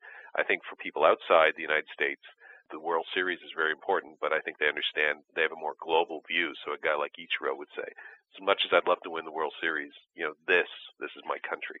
And I, you know, that's, that's a good thing. All right. Now, what about uh, in the Major League Baseball world? Has anything been uh, tickling your fancy in the last few months since we chatted? The continuing disintegration of the integrity of the game, courtesy of people like Alex Rodriguez and Roger Clemens, um, and Barry Bonds, and all those other guys who cheated. Okay, and now I know last year you were all you were all in a lather over Roger Clemens, and, and justifiably so. I'm not, I'm not, you know, I'm not besmirching you here. You know, are you as angry about the whole A Rod thing? Well, no, because I Alex Rodriguez, I couldn't care less about. He's never been a player that I've I, I resonated with. He doesn't play for teams that I, I care about. So, I mean, Clemens to me was he was a Red Sox when I grew up, and I don't really cheer for the Jays because they're in the same division as the Sox, but I like the Jays because they're the Canadian team, and so he played two great years with the Jays. And I always thought he was the best pitcher of his generation and maybe one of the three or four best of all time. So yeah, Clemens, that really resonated with me um, to see that he was a cheat. Um, Alex Rodriguez, I, th- I think somebody, I heard an analyst say, you know, Clemens and Bonds maybe were shocking. Like they were the big names, the first guys that you kind of went, wow. Alex Rodriguez, sure, he's a huge name, but by now it's just like, yeah, you know, are we surprised? Is anybody surprised? Yeah, the that was surprise kind of, would be if you could de- develop a test that could prove somebody didn't cheat, and then say, okay, here's Alex Rodriguez. We, he didn't cheat. You know, he really hit 40 home runs honestly, and everybody would be like, "Whoa, okay, wow, okay, that's surprising. yeah. I never saw that coming." And that's the sad state of Major League Baseball now, where it's not trying to root out the seven or eight cheaters. It's trying to find the seven or eight or whatever that number is, honest ball players who didn't cheat. I think it's going to be much harder cheating going forward. I think people are. I think we've we've reached our limit. I think the dam had already burst, but A Rod was the cherry on the the dam's cake or whatever, where people are just now like, okay, this has got to stop. But I think it it does create a a real conundrum for Major League Baseball. How do you treat the last 20 years in the record books and stuff? Um, how do you treat the the Hall of Fame careers of those players? Do you put Clemens in the Hall of Fame or not? Do you put Bonds in the Hall of Fame or not? Um, I would say yes, but uh, you know, do you put an asterisk next to Bonds' number? I would say no. I mean, because every era is different. I think we have now reached the point where we just have to say, look, there was the dead ball era, there was the era when blacks didn't play, and there was the steroid era where we had, you know, robots playing. Um, and I think you just kind of have to say, look, baseball over a hundred year period has changed. So is using steroids to enhance your performance any worse than not allowing African Americans to play? I mean, so there's Ted Williams, and he's not playing against some of the best pitchers and outfielders and whatever that were alive during his time. Does that mean you should have an asterisk next to any of Ted Williams' numbers or Lou Gehrig's or Babe Ruth's? Um, no. Uh, it just means it was a different era with different d- rules. Yeah. So in the steroid era, the rule was we'll play against the best players in the world, but we'll jack ourselves up. Yeah. Um, but I think that, you know, in the same way that you ended uh, segregation in baseball, um, I think you know we've reached the point where we're going. We, we you have to end um, the era of steroid use in baseball, and you really have to get firm with rooting cheaters out. And I have to admit, I am let one of the reasons why I'm so interested in the World Baseball Classic is because it just seems a little newer and it seems fresher, and it seems like people are playing for the countries. And yes, I know people cheat when they play for the countries and stuff, but it, Major League Baseball seems to have been dragged down over the last 10 or 20 years into this this cesspool of cheating and accusations and lying about cheating and all that sort of stuff. And you see guys like Rafael Palmeiro and Mark McGwire, you know, obviously choosing not to tell the truth. And you just go, you know what? I miss Cal Ripken and Carl Yastrzemski and, and those guys. So call me when some of those kinds of guys are the guys who are at the front people for baseball. And that's that's when I'll become really interested again. Um, at the moment, it's it's something I'll, I'll watch a few games during the season, and when the World Series rolls around, I'll probably watch um, probably watch that too. But um, and I'll go see them live, like Greg and I went to see the Angels play last year, and the Dodgers the year before. So that that's fun. But you know, the day in day out kind of monitoring baseball um, until it cleans up its. I haven't left the house. I still love it, but until it cleans up its act and can show that it's truly cleaned up its act, um, I'm one of those people out there that says, you know what, I've turned into a casual fan thanks to you guys, and uh, and you're gonna have to win me back because there's an awful lot of other o- things out there that I can do. You're in a you're in a marketplace where you have more competition than ever, not just sports but everything else. So why should I choose to watch baseball um, unless you guys are going to be clean and uh, at least sort of in the way that I used to watch baseball? And the answer is I'm not not going to. If I want to see a good baseball game, I'll go down to the uh, Wanderers grounds here in Halifax and I'll watch the local uh, minor league teams play um, because at least I know those guys are doing it for the love of the game. Wow. Once again, Kimball brings the pessimism to the baseball special, but I'm glad you put the silver lining of it with the World Baseball Classic this year. Well, sure, in Major League Baseball, and they can clean up their house too. And when they do, I'm back. You know, it's like I love baseball. I still think it's the greatest sport. Coming from a Canadian now, greatest sport on the planet. I love hockey too, but I mean, I love soccer. But baseball, there's just something about it.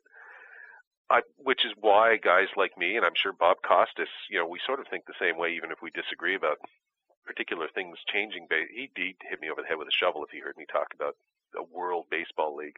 He'd be like, "This is horrible. It's like the UN, only worse." Uh, but you know, it's it's because you you want to share that game with everybody. You want to see everybody involved. You know, and and so I get all excited about stuff like that, and then the excitement gets taken away whenever I read pull out the paper and oh, Alex Rodriguez, you know, was using steroids or or whomever, um, and you know that that's that's just taking some of the fun out of it for me. So.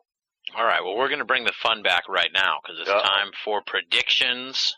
It's the prediction contest. I'm predicting the St. Louis Browns to go all the way this year. All right. Well, let's roll into the predictions here. Let me get my. uh Hold on, I just have to call up a website that makes predictions that I can pretend are mine. Oh Jesus. Well, I already made my picks earlier this afternoon, and as I was telling uh, Rich Dolan, I agonized over quite a few of them. Uh, but they're in. My picks are in officially, and I've gotten Loren Coleman's, and uh, Richard told me his earlier here when we taped it. So uh, all the all the band is coming back together again here this year for the baseball special, as Rich Dolan called it, the Binnall League. So. Uh, so uh, let's let's get your your picks here. We'll start with the American League East. The Who plays in the East again? I always forget. Uh, what is that team? Um, I think the Red Sox win the East this year. How you And- feeling about the Sox? I feel pretty good, um, considering I think the Yankees are a mess. Tough luck for you, Dolan, but I think the Yankees the Yankees are a mess. I think that the A Rod thing's going to dog them all year, uh, and uh, and uh, you know the Red Sox have the best talent. The the Devil Rays are my pick for the wild card team. Okay. So so they will make it back into the playoffs, um, but not the World Series. But they're a good young team. So yeah. All so the. Red Sox and the D Rays are going to come out of the East. Okay. AL Central. Who did I pick last year? The Cleveland Indians. um, I like the White Sox. Okay. Don't ask me why. I just like the White Sox. I think this this year they're they're going to be back on track. All right. Well, they did make the playoffs last year, so it's not like they were But back on track. I mean, heading potentially towards the World Series. Okay. Well, we'll get We'll further that. into the predictions here. I'm getting getting Yeah. intrigued. All right. The AL West. Ugh, I hate to say it, but the Angels. They're they're just the best team out there. All right. So you and I are you and I are close, but not not too not too close yet. Well, that's just because you don't know me well enough, Tim. Give it some time. um. We just need another Kimbanal summit, and then we'll be as close as. Anyway, sorry. anyway. All right. Now, how about the uh, National League East? Um, ugh, I get so burned by this last year, but I'm going to do it. again. The Mets. Okay. I'm, I'm taking the Mets. They burn me. I hate them. The hateful team. Any Red Sox fan must hate the Mets. So I do. But I also pick them almost every year to win the East, and so they just make it worse for themselves by not doing it. Yeah. You don't but know they're what. not going to. They're not going to choke this year. This year they're going to win the East. All right. Uh, okay. In the uh, National League Central. Uh, the Cubs. All righty. Liking the Cubs. That's kind of a lousy division anyway. It seems right now, but Hmm. you know, last year, a couple of years ago, like the NL West was outstanding, and then last year they completely fell off the map and they were terrible. So you just never know. The National League's a mystery to me. Uh, what's that? Uh, Yeah, the National League's a mystery. Okay, I'll buy that. It's Um, like it's like Bigfoot and the UFOs and the National League. Those are the three mysteries. that's pretty much yeah. That's kind of that should be like our tagline for the show here: There you go. UFOs, Bigfoot, and uh, the National League. Uh, all right, in the uh, National League West, who you got for the National League West? I'm taking the Diamondbacks. Wow, Yeah. that's a surprise for me. I figured for sure you'd be on the Dodgers bandwagon there. Uh, well, wait for it now. You you. Oh, okay. Go. All right. I'm taking the- I'm taking the Dodgers for the wild card. Interesting. All right. No. Phillies. Phillies are not going to defend. Wow. Okay. So They'll have a good season, but yeah. in- interesting. So you got the Red Sox, the White Sox, the Angels, and the Rays, Mhm. and then the Mets, the Cubs, the Diamondbacks, and the Dodgers. indeed. Okay. So yeah, yeah, I have the Phillies myself for the uh, for the wild card, but I was really agonizing over that sort of trifecta, who I was going to take for the West, and if someone from the West was going to get the wild card. So, You don't you don't like the Diamondbacks this year? You're not no, I do pick the Diamondbacks for the Oh, West, Oh, okay. and I have There the you. Phillies for the wild card. So I have the Dodgers not even making the playoffs. Oh, well, who'd you pick for the East then?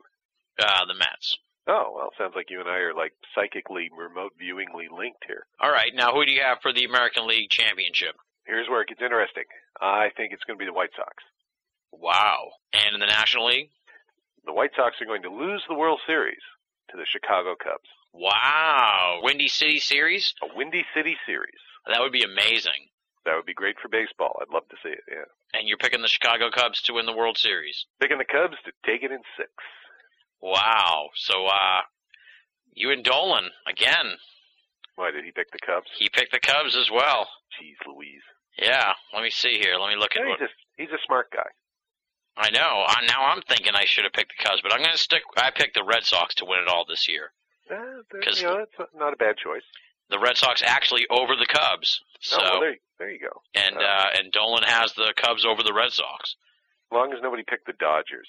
I mean, I think they'll squeak in, but I think they're they're overrated. So They just No have no. They have no pitching. They have no pitching at all. yeah, We'll find out what Greg has to say when when we get him on the show. see what Gorightly says because his picks are gold. We've talked here for a good half hour about baseball. Now, what's going on with uh, Paul Kimball and uh, Red Star Films, and of course, uh, I'm hearing all kinds of rumors about you in a ghost hunting series up there in Canada. So, uh, let us uh, let us in on the scoop here about what's going on with you. Um, well, let's see what is going on. I'm working on uh, three UFO related documentaries now. One on the Soviet Union and UFOs, which is quite interesting. I'm Oh wow! sort of been much to the distributor's chagrin. I've I've been picking away at that, um, but it's it's literally almost done. So that one's coming soon, and the other two. Uh, one's about cattle mutilations, and uh, what's the other one about? haven't even started that. Uh, oh shoot, Area 51. There you go. So some UFO stuff. Uh, I've got the feature film, the vampire feature film, Eternal Kiss, which we're in post production now on. Uh, the trailer's up on my blog, so folks are interested, they can see that and this uh, this ghost hunting series. I actually, you know what? I don't want you don't hunt ghosts. It's a ghost investigating series, Okay. or a, a series where we investigate stories about places and, and people that are supposed to be haunted. And so it's me. Uh, I co-host with um, with a friend of mine named Holly Stevens, and uh, I co-direct and co-produce it as well. And we've got seven episodes in the can, and um, we're looking at filming. Uh, we've got six more to do and that'll be premiering in Canada on a network called Eastlink in uh, September. Um, and then we have a distributor that will hopefully take it worldwide. And I've seen the I was there obviously for the footage, but I've also seen the footage. We've we've discovered some interesting things. I have to admit, you know me, I'm a skeptic about all this stuff. But once you put yourself right into the middle of it, once you're there, which is something you can't do with UFOs. It's why I'm finding the ghost stuff much more interesting because you know, you can't unless you're sitting in the middle of a field and the UFO comes down, you can't really get involved. But ghosts, if you go to a haunted house and if it really is haunted, then you might actually you have the potential at least to experience something. So I've had, I've had a couple of interesting experiences, and uh, and we have some interesting evidence that we've um, you know um, audio and visual evidence that we've obtained too. So so yeah, it should be uh, well, it is fun, but it it should be a good show. I'm looking forward to getting it done and, and letting folks see it. Nice, and that'll be like in September, you say? Yes. Yep.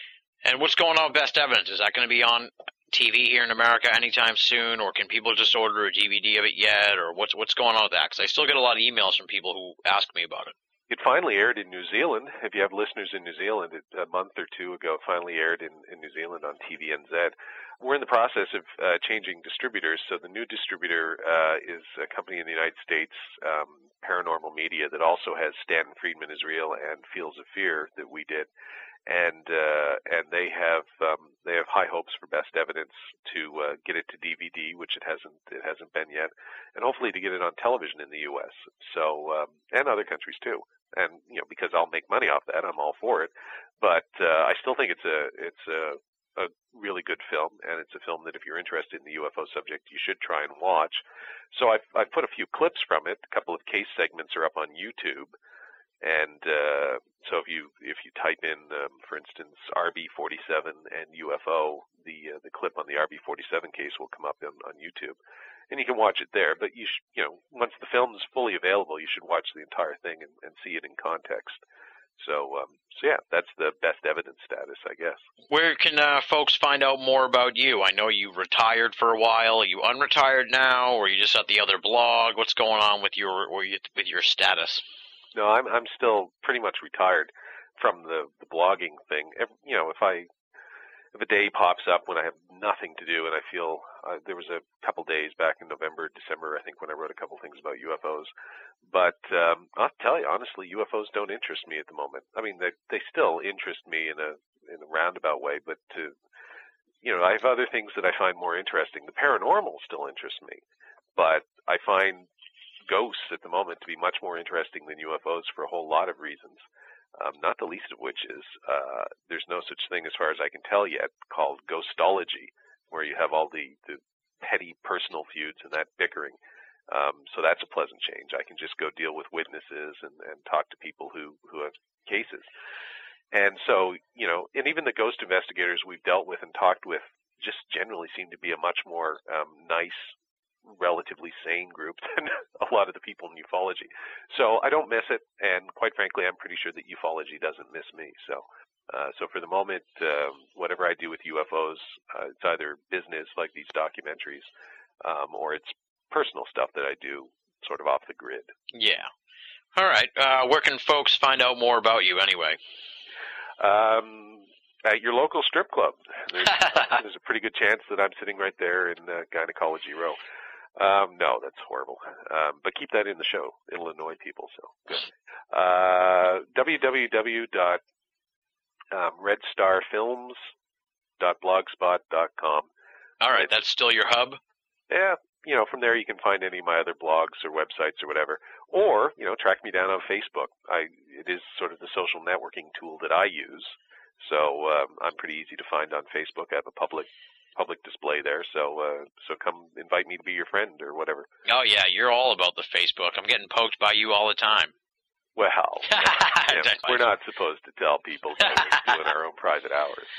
Oh well, as always, Paul. It was great. you poking me instead of some of these hot hot models and stuff that I have as friends. So. Oh Jesus, here we go. Yeah, but you're you're cute. I like you, and as as long as you're still wearing that Red Sox hat, we're okay. I appreciate that. All right, I'll let you do your extra. All right. Well, it's always great talking to you, Paul. Uh, kind of disappointed in a way that you retired in a selfish way, and then you know in a more uh, open-hearted way. I'm very happy that you have retired from the UFO field, as as we kind of discussed last summer. Uh, I agree with you. It's time to move on for a lot of people, and uh, sort of embrace other aspects and avenues of this weird paranormal world. I'm looking forward to seeing what you have for your ghost investigation series, and uh, hopefully we can talk again in the future. You know, for a full-length paranormal interview discussing, you know, ghosts, UFOs, and all that great stuff.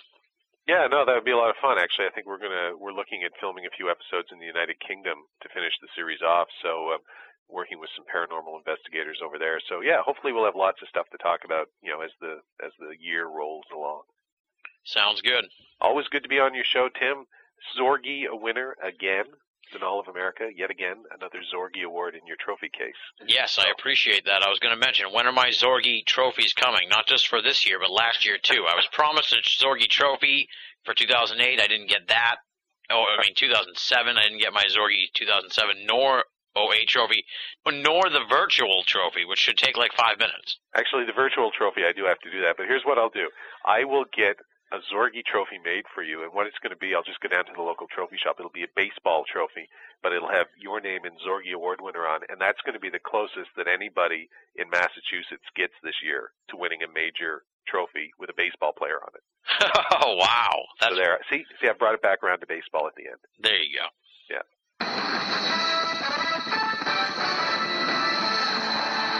You're listening to Binnall of America Audio.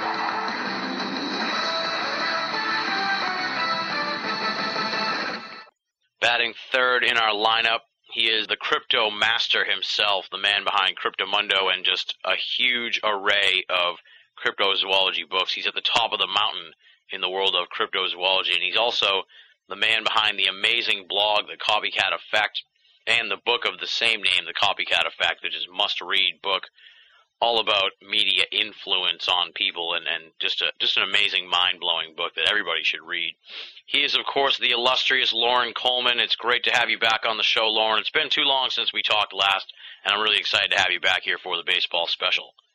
Well, it's good to welcome spring in this way, Tim, with you. So this is good. Well, I always look forward to the baseball special and catching up with everybody and and talking about baseball. It's a nice change of pace when you spend you know, uh, 51 weeks out of the year or whatever it is, talking about Bigfoot, UFOs, ghosts, and stuff like that. It's it's kind of nice just to stop and smell the roses. Oh well, baseball's never very far from me, even on those days that I'm thinking about Yetis and uh, you know other strange things. Baseball's always, always there. Absolutely. Well, I remember that Saturday night at the Mass Monster Mash. I know right, that. exactly. I know that for sure. The first thing I want to talk to you about is uh, this blog post that you that you just posted like an hour before we sat down here to do the interview at the Copycat Effect, and we're going to have linkage up uh, at Binnall of America on the page on the show page when people are listening to this, so they can go check it out. But it's about the Masonic origins of baseball, which I found really fascinating. And you know, like sometimes I catch a little grief from some of the listeners for doing the baseball special because they don't see the esoteric connections in in some of the things. So when I read your post here on the Copycat Effect, it was like, thank you, this is amazing stuff. Um, so I guess just talk a little bit about some of those Masonic connections. I was really uh, blown away by the uh, the early quote here from uh, Randy Lavello, where he just sort of lays out all these numerological significances between baseball and masonry. Was just like unbelievable stuff when I was reading it. Well, I think that first of all we need to have the real visuals, and if you put yourself in a blimp above a baseball diamond, you'll see that indeed you have there, uh, you know, home plate, left field. Those are the form a compass, and then the semicircle is the other part of what you see with the square. So the whole compass and square with the Masons is really played out very visually on the baseball field. So you have that first, and then you have three strikes, three outs, uh, the nine, which is you know three times three, and nine is a very, I mean, uh, three is a very significant sacred number in Freemasonry, and then you have the four, of course, symbolizing the square and the four balls and the four bases, and uh, the nine positions and nine innings, and you know you can just keep going on there, and and it has all those compounds into 27. So uh, you know I really like you say, recommend that people get the link there and you can see all of the numerology. Baseball, of course, with its home runs and the ERAs and all of the statistics, it's just a, a playground for numerologists and people that are really interested in deciphering uh, the sort of the mystic origins of baseball. It's amazing stuff, and, and like I said, uh, people can check out the linkage there, and it's just a tip my cap to you. You've been just in the zone over there at the Copycat Effect blog for the last few months. I mean, your stuff's been amazing uh, at the Copycat Effect blog. I think sometimes people don't realize that it's going on over there. They just go to Cryptomundo, but they have to go to the Copycat Effect blog. It's it's a must read. I think there's definitely a twilight language that's going on, and I really am using that forum there to try to interpret it, and and that's why I launched from uh, you know just the numerology and the visuals of of how people really make the link between baseball to really looking at the two guys that are said to be the origins of baseball. Yeah, yeah. Talk a little bit about that because uh, you do Well, really do a great job of uh, looking into these two different guys here. Well, there's Abner Doubleday, and of course, people really see the whole myth of Doubleday is that in uh, 1839, the first baseball game supposedly happened at Cooperstown, New York, and that's why we have the Hall of Fame there. And of course, Doubleday is an extremely intriguing figure because he was the Union general during the Civil War that fired the first shots at Fort Sumner. And Fort Sumner, of course, is on the 33rd degree latitude. And a lot of people really interpret the American Civil War as a, a Masonic battle between the North and Southern jurisdictions of uh, Freemasonry. And of course, you have with the Southern uh, jurisdiction the whole notion of the 33rd degree Scottish Rite Masons. So that whole uh, battle that really started there uh, really has this sort of Masonic underpinnings. he also was very involved in the Battle of uh, Gettysburg, and and uh, he also has this strange background where he goes to San Francisco and actually invents the cable car railroad, the same one that's still there today. So Doubleday has this background, but then he comes back east, and uh, along with um, you know all of these mystic types gets together to be in the the Theosophical Society and heads that up. And so a lot of people really don't know that whole connection there. And as I point out in my blog, there's really only one piece of testimony from a guy named Albert Graves, who he would have been five years old at the time, says that he uh, he knew about town ball and that Doubleday was uh, involved with and really created baseball that way. But as I, and here we go back to uh, the strange, weird violence part of it. Is I go back to show that uh, a lot of people mistrust the testimony of Graves today because uh, he it turned out he murdered his wife and spent his final days in an insane asylum. So uh, he's not the greatest one to be a testimonial and then I jump over to uh, Cartwright, who, uh, according to the establishment baseball historians, is the one that is the r- true father of baseball. He actually um, has a plaque in uh, the Hall of Fame in Cooperstown saying he is the father of baseball. And there is absolutely no doubt that Cartwright, uh, who had the Knickerbockers and all of that, has these heavy Masonic uh, involvements. In fact, um, and I really spell this out, how there is this connection between firefighting and the Masons that is well known in the history there. And, and Cartwright uh, named uh, the Knickerbockers the first baseball team because he was a volunteer firefighter, which a lot of the Masons did at the time, in the Knickerbocker Engine Company number 12. And then Cartwright goes through this. His uh, the bank that he was working at burns down, he becomes a, a bookseller on Wall Street, and then all of a sudden he uh, he gets all caught up after playing baseball and doing all of this. He gets caught up in the gold rush of 1848, shows up in San Francisco with his family in March of 49, uh, doesn't like it there too much, and decides to go on to Hawaii and really becomes the famous Cartwright of Hawaii, uh, the pineapple industry, and uh, is very involved in getting the fire department and Freemasonry going in Hawaii. And in fact, the the first Mason, uh, the first native Hawaiian that was a Freemason was this uh, one of the kings there, uh, who became very famous. And and Cart, Cartwright and him uh, laid cornerstones together, and and he introduced baseball to Hawaii and uh, got very involved in the government, whether or not it was going to be overthrown or not. And so it's it's just incredible history there with Cartwright. Uh, by the way, I, I do point out that one of the questions that's kind of open about Doubleday, he's buried at uh, Arlington National Cemetery underneath a, a huge uh, Masonic-like obelisk.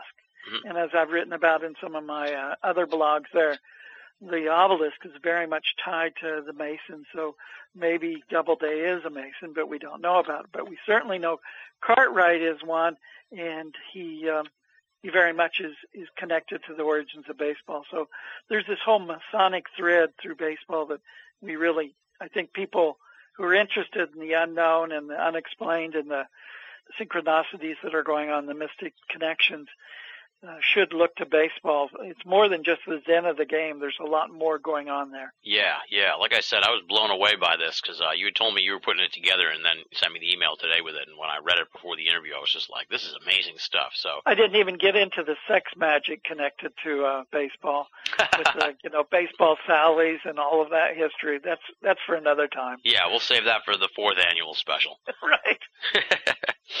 Now let's let's dive in a little bit here to uh, this year's baseball season impending. How you feeling? We already had Rich Dolan on the show. He's sort of our Yankee representative. So you and I, of course, are are solidly in the Red Sox camp. So so we kind of have a right. little equal time going on. One difference even from last year is my son. Uh, my oldest son is actually working for the Red Sox at NESN, so I've got an inside track there. Excellent, nice. That's what we need here.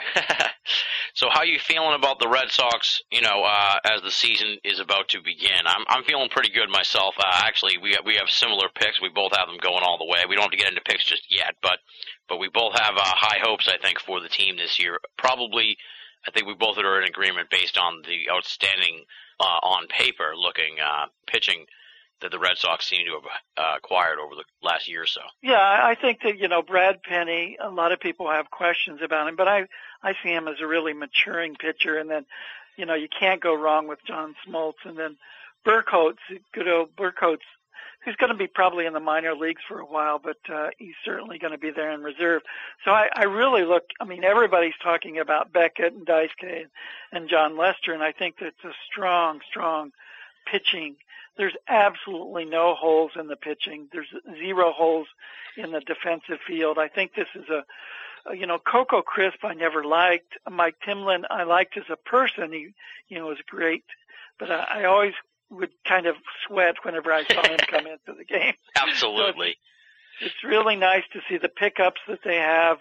I've been, uh, since I saw Brad Penny and Beckett uh, playing for the uh, Portland Sea Dogs when they were here.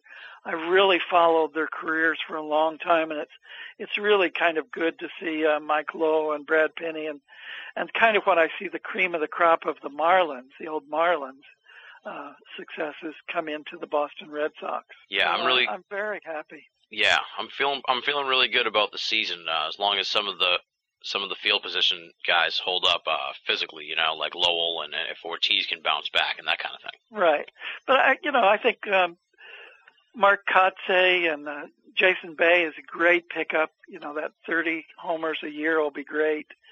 Uh, different things. I think one other thing, and I, I do have to speak to the Yankees because you can't talk about the Red Sox without talking about the Yankees. And a lot of my friends that are Yankee fans, uh, at least you know friends with a small f, um, they they really are very honest that the Yankees as a team don't hold together with it as a team. And I see that as a real kind of personality difference with the Red Sox. No matter who they add to the team, they really coalesce as sort of a working class uh, baseball team in which everybody, there's not real, you know, I mean, even Beckett really doesn't see himself as a prima donna. And I think with the Yankees, you have so many personalities there that they don't really coalesce. And so at the end, even even though as, when we get into the picks, I still think the Yankees will do better than the Rays. I really think in, in the end the Red Sox will come out tops. Yeah, yeah, it's going to be a war there in the American League East. That's what I'm really uh, looking forward to seeing. Now, what were your thoughts on the whole Manny debacle this year? I know uh, you know, of course, you were following it. I'm sure uh, you're a hardcore fan like I am. Manny's one of those guys that when he was up to bat and when he was focused, he was great. But it was getting him there. You know, the the knee that hurt, you know, the bouncing around the outfield, the giving the high five to the fans as he jumps up, forgetting that he needs to throw the ball in. I mean, he he just it was it was irritating because he was such a good player that if he would concentrate and towards the end it was very obvious that Manny didn't want to be there. And I just uh you know I, I think that Joe Torre is such a good manager that maybe he'll be able to hold uh hold Manny down a bit. But I mean he, he didn't get him to cut his hair, you know, yeah. you know that much. So I think Manny will be Manny and uh I think the team was really feeling the stress. The Boston Red Sox was really feeling the stress at the end, and that's why I think they they got so close because they were able finally to just be themselves and and be a good team together. Yeah, yeah, it's a weird sort of like catch twenty two because they did really well and they almost made it to the World Series, and then you you kind of have to wonder if they were gonna. If they still had Manny, would they have gone all the way? Although Jason Bay did very well in the playoffs, so it might have been been a push anyway. Yeah, yeah, I, I think that it came down to the pitching at the end, and just kind of, uh, you know, Schilling just crumbled there and wasn't available. And I think they were really relying on somebody like Schilling at the end, and he wasn't there for the postseason. Yeah, yeah. Well, like at least we have Smoltz now to hopefully uh, fill that role. I think for the team as as the season goes along. Now, yeah, as well as this uh, Japanese prospect that'll be in Portland and probably be a call up to uh, you know the Red Sox in September. Yeah, I'm hearing really good things about him. Actually, the other day there was some a post about him on the on the Globe page about about him uh, pitching really. I well. haven't learned how to pronounce his name yet, but Kazuwa or something like that. But you know, I think because he's in Portland, I'll be able to see him, and that'll be great because uh, he, it seems like uh, the Red Sox are really developing a nice core of Japanese players, and that's that's quite nice to see. Yeah, and it was interesting to to look at the two different styles, I guess you could say, of uh, the general managers for the Red Sox and the Yankees this offseason. The Red Sox had a lot of reclamation projects, and I think in total maybe you know Smoltz, Baldelli, and Brad Penny cost less than the Yankees paid for AJ Burnett. So it's it's going to be interesting, really, to see which methodology will will prove to be the you know the winning combination. I guess you could say. Obviously, there's a lot of luck and injuries and stuff like that involved as well, but. The Ramirez guy too, he could be uh, quite good, hmm the new addition. So Now, how do you think So- those those three free agents signed by the Yankees are going to fare? The big the big name free agents, who I think the Yankees uh, ended up bidding against themselves for and uh, kind of overpaying, especially for guys like Sabathia and Burnett. Yeah, I don't think they'll have such good years, first years. I think that CC will, you know, in five years when all of the old, you know, all of the guys are in the 39 and 40 year old p- places, he'll look like a wonderful idea then. But I, I just don't see the team really coming together with those new, you know, the tech and all of those other ones are, are not, are gonna, I don't think they're gonna shine as much as people are saying. And, you know, it's just, uh, I still think that Andy Pettitte's probably the best pitcher for that stadium.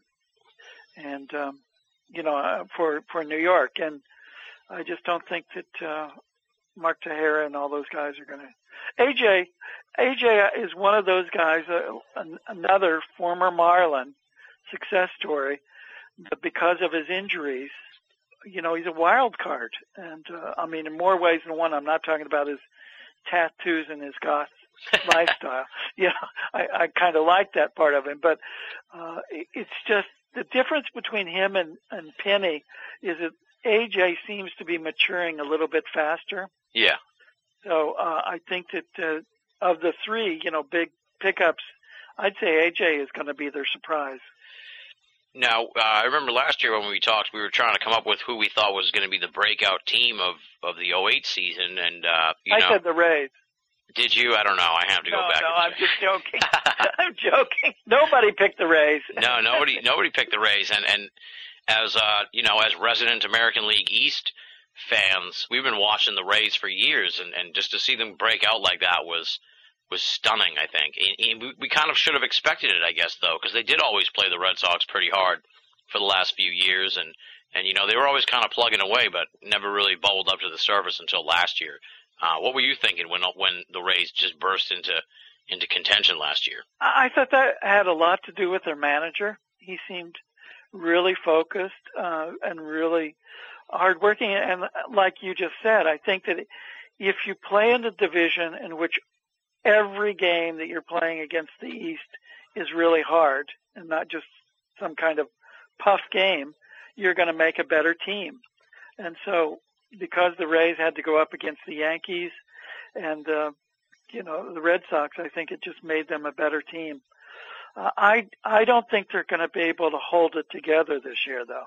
I just uh, see them as having one of those win a World Series and then kind of take a rest year. Yeah, like a Colorado Rockies style team. Right, right. One ball, two strikes, two out, two on. Here's the pitch to Jason. You're listening to Binnall of America Audio. Swing a high fly ball to deep right center field. Edmonds going back, back toward the triangle, looking up, and it is off the side wall of the triangle, out by the door. Here comes Manny. Ortiz right behind him. Varitek to third. He flies in with a triple. One team that always seems to disappoint in the in the division is the uh, is the Blue Jays. I mean, last year they had like the best ERA for anybody in the whole league, but but they just can't seem to ever, you know, get get all the pieces working at the same time. It seems. Do you think it has anything to do with being in laid back Canada? I, I, you know, I, don't know. It is a surprise, you know, except for the, uh, the, the, you know, the Carter years, so to speak. They really haven't got it together recently.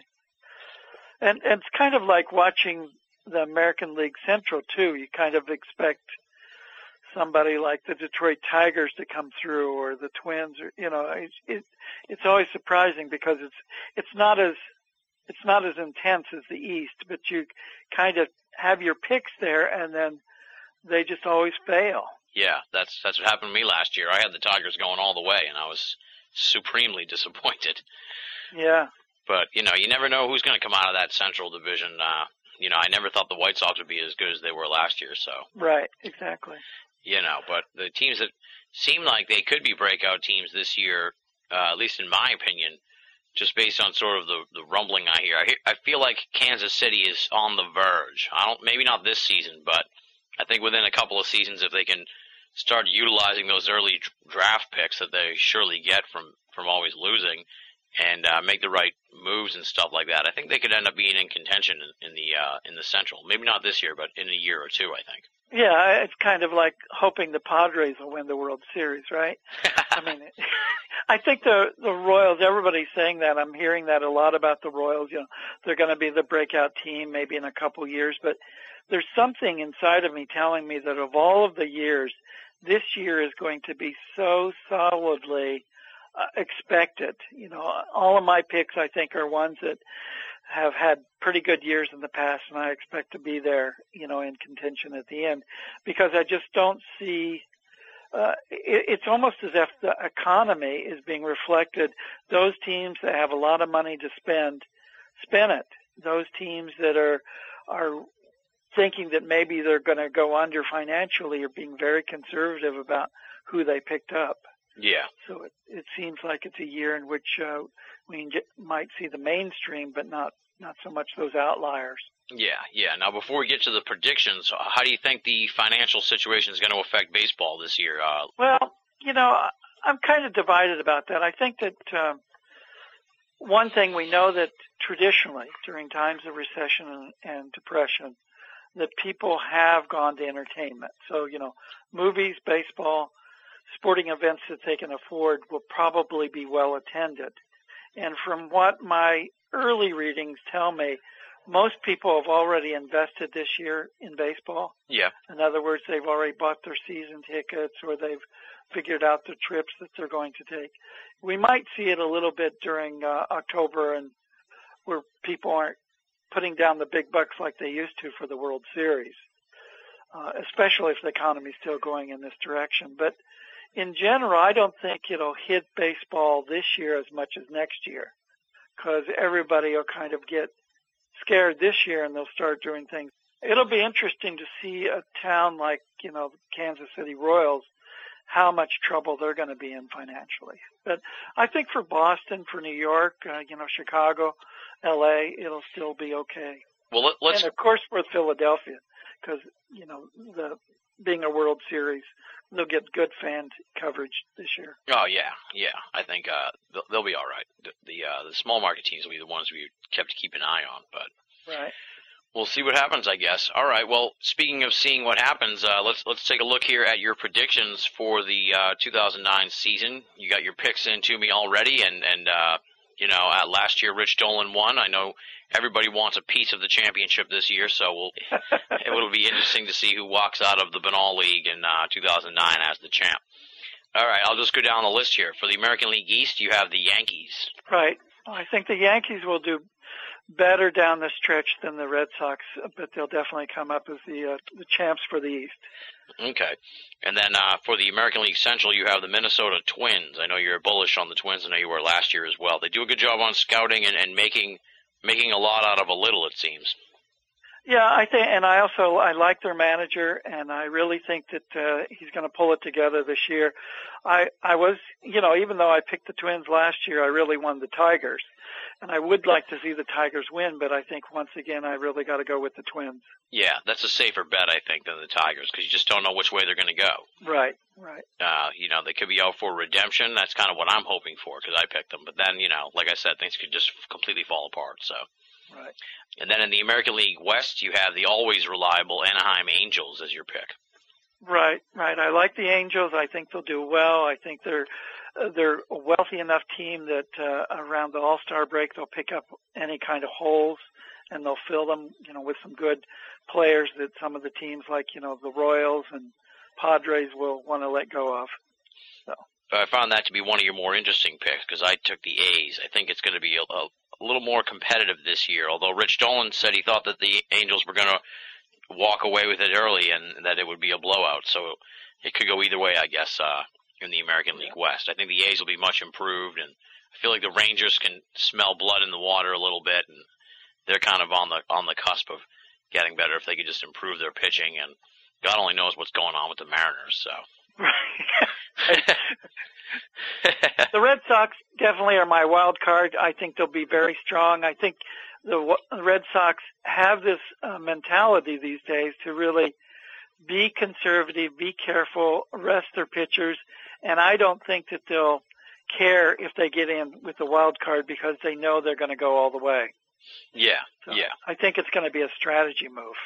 Okay, and you don't see the Rays uh, making the playoffs. I don't. I don't. I see them, you know, scaring people at the end, and the, of course, the suicidal Red Sox fans will be, you know, nearly cutting their wrists, and the Rays are going to take them over from the wild card. But I don't see it happening in the end. They're they're one of those teams like uh, you know that a lot of people weren't sure how, what to, what to make of them last season, but now this season they're going to get like everybody's best shot. So you Right. know, will they hold up or will they wither? That's the that's the question. And then in the always mysterious National League, I was joking with Paul Kimball. I can never seem to figure out what's going on in the National League, but yeah, for the uh, National League East, you have the Mets uh, not choking finally and actually winning the NL East here after a couple of rough years for the Mets. Yeah, I think that uh, high management will get a lot of pressure to do everything they can in the lex- last two ma- months to make sure they win the the East. And I think that the Mets have choked so much so recently that they're really going to uh, you know do a good job. And I think that also the team the team morale will really pull it together because they don't like choking either. And it's really they're a pretty good you know team team so to speak Yeah, and uh, I, I like that about the Mets. yeah, they have Uh, good even though I don't like the Mets, but I I like that about the team. sort of like the way I feel about war. I like the soldiers, but I don't like the war. and then the uh, the NL Central, which is always uh, kind of a dumpy league, although well, we haven't even got to the NL West, which is really the pits. right. you have the uh, the uh, the Cubbies here for the NL Central. Yeah, I think the Cubs will pull it out. They really, you know, 101 years and all of that. A lot of people are predicting, you know, the Cubs versus the Red Sox in some kind of pitched battle in the World Series. I don't think the Cubs are going to go that far, but I do think that out of the mysterious Central, that the Cubs will come out and they'll be very proud. Yeah, the Cubbies, they're kind of like my National League team. They're the ones I cheer for mostly. And oh my God, it was heartbreaking watching them in October this year, though. I mean, they had like the best record in the National League, and then were just decimated by the Dodgers. And it was you could just they had like a deer in the headlights look to them. Right. As I wrote today, though, I, I you know, my all-time favorite, my childhood t- favorite, is the St. Louis Cardinals. That's the team I grew up with, and I, I would hope that they would win the Central, but I really don't think that they'll do it. Uh, but uh, so I have to go with the Cubs. Yeah, they kind of remind me of the Twins, uh, the Cardinals. They uh, they seem to make a lot out of a little, and, and always are in contention no matter what. So. Right. they could always uh, pull it off. I do have a feeling with the Cubs too that I'm, I kind of have a feeling that they're they're sort of like the early season 04 Red Sox. We don't know if it'll be the same result, but I feel like I'm hoping that they're kind of like have this feeling like all right, enough's enough. But I don't know if they'll really if that'll coalesce into a championship or not. But we'll, we'll see what happens with the Cubs. Yeah. Uh, and then in the NL West, which was outstanding like two years ago, and then just completely awful last year, uh, and I have a feeling it's going to be awful again this year. You have the uh, LA Dodgers coming out on top in the West. Yeah, I do, and I think that that is really based upon, uh, you know, having that Manny push for the whole year. I mean, he he can make a difference in 162 games if he even plays 130 of them. you know, that one or one or two home runs of his just gets them in the win column more often. And then there's a very uh, intelligent managing of Joe Torre. I mean, I I do appreciate him as a good manager, even though he was a Yankee.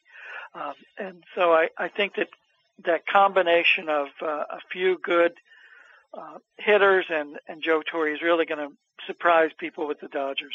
Yeah, yeah. My only concern about them is their pitching. It seems a little suspect, but I don't know. Like I said, I don't know too much about the National League. I don't follow it as closely, so you know. Yeah, I think once again, uh, one of those big market teams like the LA Dodgers, they've got that money to spend, and I don't think they'll hold back around the All Star break. Yeah, And so I think that just like they did last year with Manny, I think they're going to make the team stronger. and then wrapping it up here for the National League wild card, you have the Phillies. Yeah, I think the Phillies are still a very good team. I think they're a solid team. They've done some a few things to, you know, strengthen up themselves and so I see them at least pulling in the wild card, although I don't really see them going much further than that. Uh, you know, I think they'll they'll um, they'll come out of the the AL, you know, championship games pretty high, but they won't beat who I think will come out of that. Yeah. And then for those two teams, you have the Red Sox as the American League champions beating the Yankees and the Dodgers beating the Phillies for the National League championship. So you're looking looking forward to uh, possibly another Red Sox Yankees war here for the American League championship. I would love that. That would be awesome. Yeah, I, I just think the Twins, the Angels, or whoever come out of the Central and the West won't be powerful enough to take over whoever's coming out of the East. And I think it's really going to be East versus East uh, getting into the AL part. And then I do think the Dodgers will be very strong, and I think the Phillies will be strong enough to con- you know combat them, but they won't be able to defeat them. And and so I think this, in some ways, my surprise team of the year is the Dodgers because I think they're going to get all the way to the to the World Series. But uh, of all of the years, I think that despite all of the kind of media and ink that we heard about the Yankees acquisitions, in the end, the Red Sox pickups are going to be the ones that really carry them all the way through the World Series. Yeah, I think so too. I think uh, John Smoltz alone is going to be just an amazing addition to the team and, and of equal value to some couple of those big name pitchers that the Yankees went out and got. And so you have the Red Sox winning the World Series here for 2009.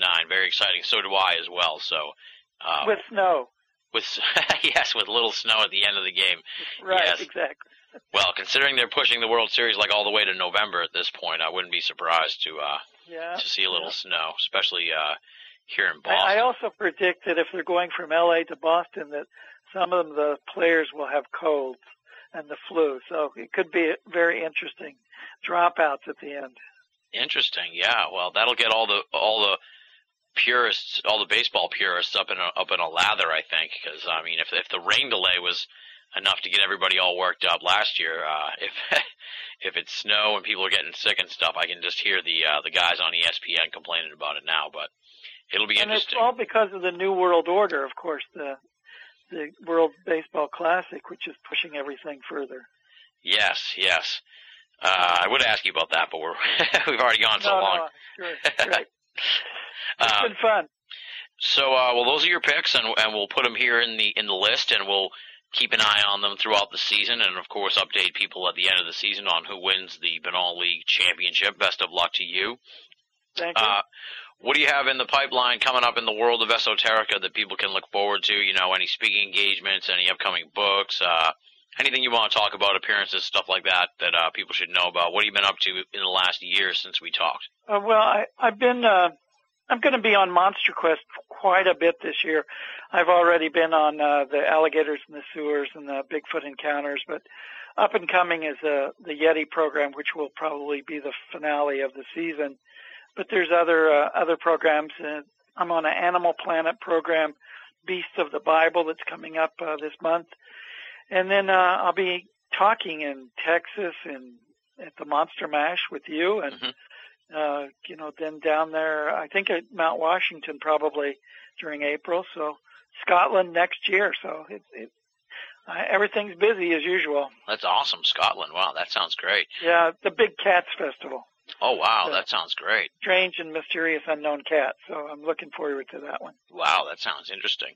And of course, people can always follow your stuff at cryptomundo.com and copycateffect.blogspot.com. Both amazing, outstanding blogs. You gotta stop by there every day. There's something fascinating and, and well worth your time to check out and read at both of those great sites. Thank you, Tim. You've humbled me. Well, you know, I'm not uh, lying here. I do make them daily destination stops for me. So I mean, I highly recommend them to everybody else too. Uh, like I said, the you've been just in the zone over at the Copycat Effect, and and Cryptomundo is a, a must a must stop site every day because of you know that's the that's the hub of cryptozoology news on the internet. So you know, Well, thank you. thanks again for coming on the show, Loren. I really appreciate it. Okay, take care, Tim.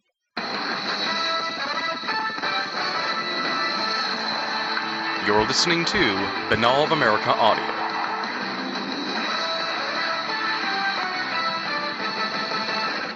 We continue onward here with the BOA Audio Baseball Special. Batting cleanup is the man who develops the much discussed Costanza method of predictions last year. I think it may have been the, the most discussed series of predictions on the baseball special last year. And he really came frighteningly close to striking gold with the Costanza method. So uh, at first, a lot of us were kind of laughing, and then as the Tampa Bay team started picking up steam, it was like, wait a minute, Gorightly, he's onto something, I think. You heard him here on the show, oh, you know, maybe a month ago, wasn't too long ago, but he's back here now, officially a member of the Five Timers Club on Binnall of America Audio. It's just him, Kimball, and Greg Bishop. It's a very select group of people, and we welcome him to the Five Timers Club, and we welcome him back here to the third annual BOA Audio Baseball Special. Adam Gorightly, great to talk to you once again. I am indeed honored to be a five timer. That's very uh, Discordian like, Excellent, excellent. as, yes. as you will know. Absolutely. now, as we know uh, from your appearances on the last two baseball specials, you are a diehard Giants fan. Uh, now, I don't have the numbers in front of me right now, but it, I don't believe the Giants did too well last year. What were your thoughts on how the season shaped up? Of course, Tim Lincecum, uh, an amazing young pitcher, won the Cy Young Award, and then on the opposite end of the spectrum, Barry Zito, uh, the guy that the Giants dumped a boatload of money on. He really uh, crapped the bed big time for the Giants last year. So I don't know. What were your thoughts on the season as it wrapped up uh, in 2008? Well, you know, it's uh, funny. I'm turning into a fair weather fan. I admit it. Every year since, uh, well, this is the third year we started doing this uh, baseball thing. Now my interest has been less and less because the uh, Giants have uh, continued to suck uh, and suck worse and worse each year. You know, and for the first time in a long time, though, for few years now, I feel this year could be a little different. But you know, think about the uh, team they're fielding this year you know, when has there been a team that had uh, three Cy Young winners? You know, granted, uh, Barry Zito has been stinking it up the last two years, but recent reports, my sources tell me, suggest maybe he's finally uh, starting to turn turn it around a bit. Uh, these are some scouting reports I'm hearing, and like you said, of course, we know Lincecum is a bad mother shut your mouth. and then when I uh, you know, in the off season, I heard they got Randy Johnson, and I thought, man, that seems like a weird signing. How much does he left in the tank? Then I got to looking at his record in the second half of last year, Yeah. and he uh, kicked some ass when he was healthy. Actually, he had one of the best records in the National League. So who knows if he, you know, he stays healthy, he could, you know, we could potentially have a menacing trio in those three. Then, not to mention Matt Cain. If you know him, he's Oh yeah. he, he's another young and up and coming pitcher, and really would have had a much better record last year. In the last couple of years, that the Giants hadn't been so abysmal at uh, producing runs. Of course, therein lies the problem. Just you know where their run production going to come from this year, but as far as their uh, position players, they seem to have finally decided to, after years several years to go with the youth movement. That's what you listen to the radio talk show, and I listen to one uh, sports channel out here in San Francisco, and for years people have been calling in bemoaning the fact you got all these dinosaurs, you know. But it finally seems that after all these years of the Barry Bonds geriatric ward, you know, Yeah. maybe if with this youth movement, if a couple of uh, these young guys can get hot and find some lightning in a bottle, then the Giants could be a team to be reckoned with this year. Absolutely, yeah. When I was putting together my picks, they were definitely one of the teams, and I'll admit I did not pick them, but I was sort of on the fence about them. I, you know, I feel like there is sort of a little bit of a buzz behind them, and I don't think the Dodgers are all all they're cracked up to be with sort of a lousy pitching staff, and Arizona's Yeah. kind of, you know, you- touch and go. Arizona's one of those young teams that could turn out to be really good, or sort of just tread water again for another year. or So. And the Dodgers, you know, sold their soul for the devil, Manny Ramirez. Yeah, what were your thoughts on that? Because it seemed like it was, you know, I don't know how serious the Giants were about getting him or not, but they seemed to be like the only team that even was remotely mentioned outside of the Dodgers. Were you hoping they were going to get him, or were you just pessimistic that it was just? I, I knew stuff. I knew it wasn't going to happen just because of their track record. They never seem to shell out big bucks for those type of uh, big name players, and probably a good thing they didn't. Uh, Manny being shit 38 years old now, and everybody's wondering, you know, he was all hugs and kisses and everything was wonderful last year, but you know what's gonna happen throughout the course of this relationship, you know, with the Dodgers, you know, when's the other shoe gonna drop with him? I think that's uh yeah, that's that's real risky uh, bet in my mind to spend that kind of money on him. Just just somebody that age, you know. Yeah, you just never know what's going to happen with a guy like Yeah. that. And he's so mentally all over the place that he could just get uh, upset about something and he he was uh, using the uh, Giants probably as a bargaining chip. Who knows how serious the Giants were? Kind of the same thing with uh, Kurt Warner did. Did you hear about that at the end of the uh, season?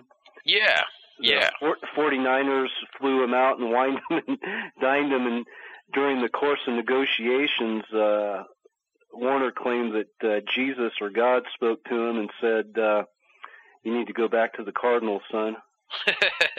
That's what he said. oh boy.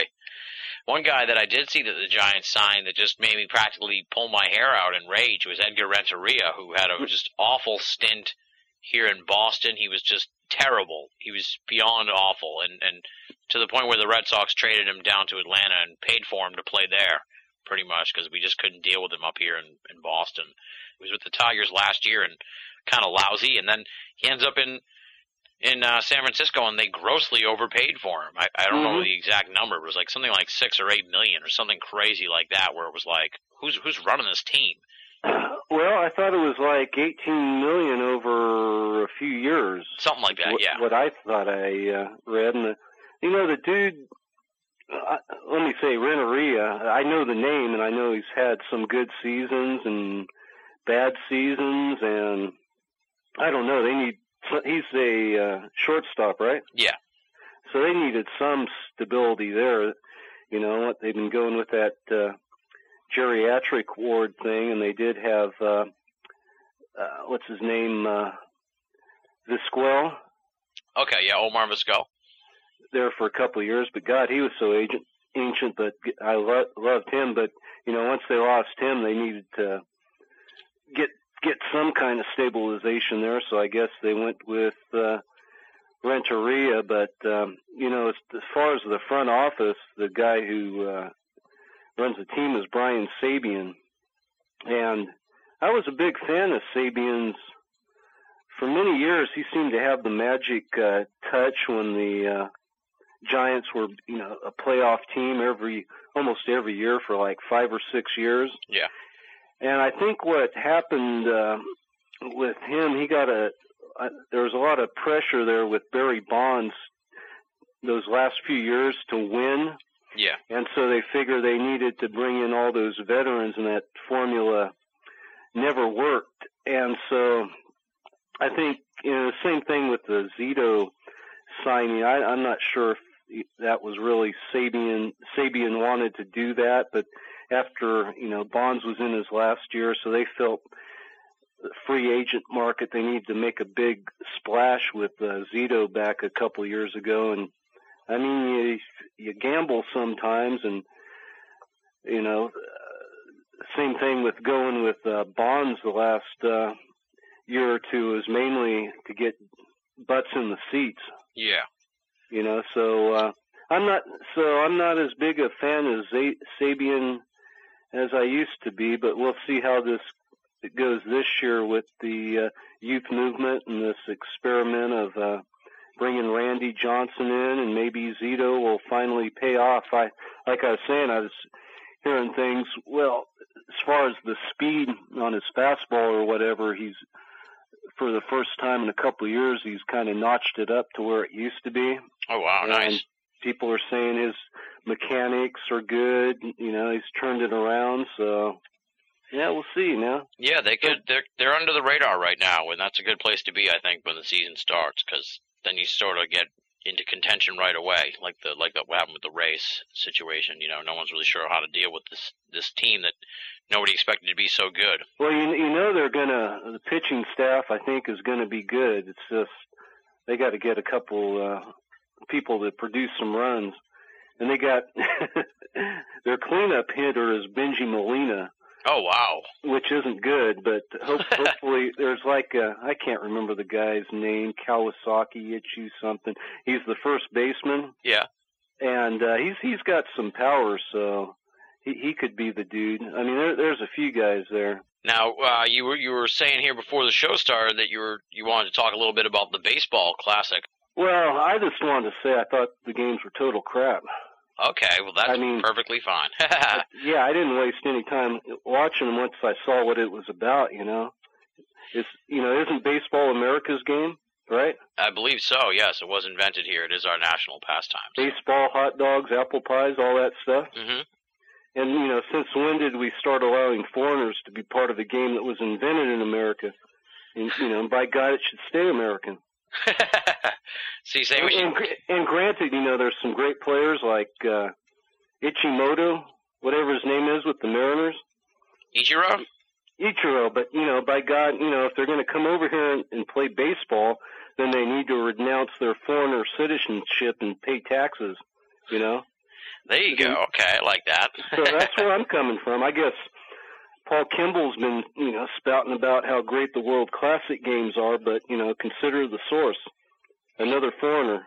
That's true. He is Canadian, so You can't trust him. that is Case true. closed. That's what I had about the World Classic games. Wow. Well, now that you you put it in that light, yeah, that is kind. He may be on some kind of subversive agenda to steal baseball from America. You can't trust them Canadians. Um, we like the Canadian listeners, so uh, we, I think I put him in his place. So there you Um, go.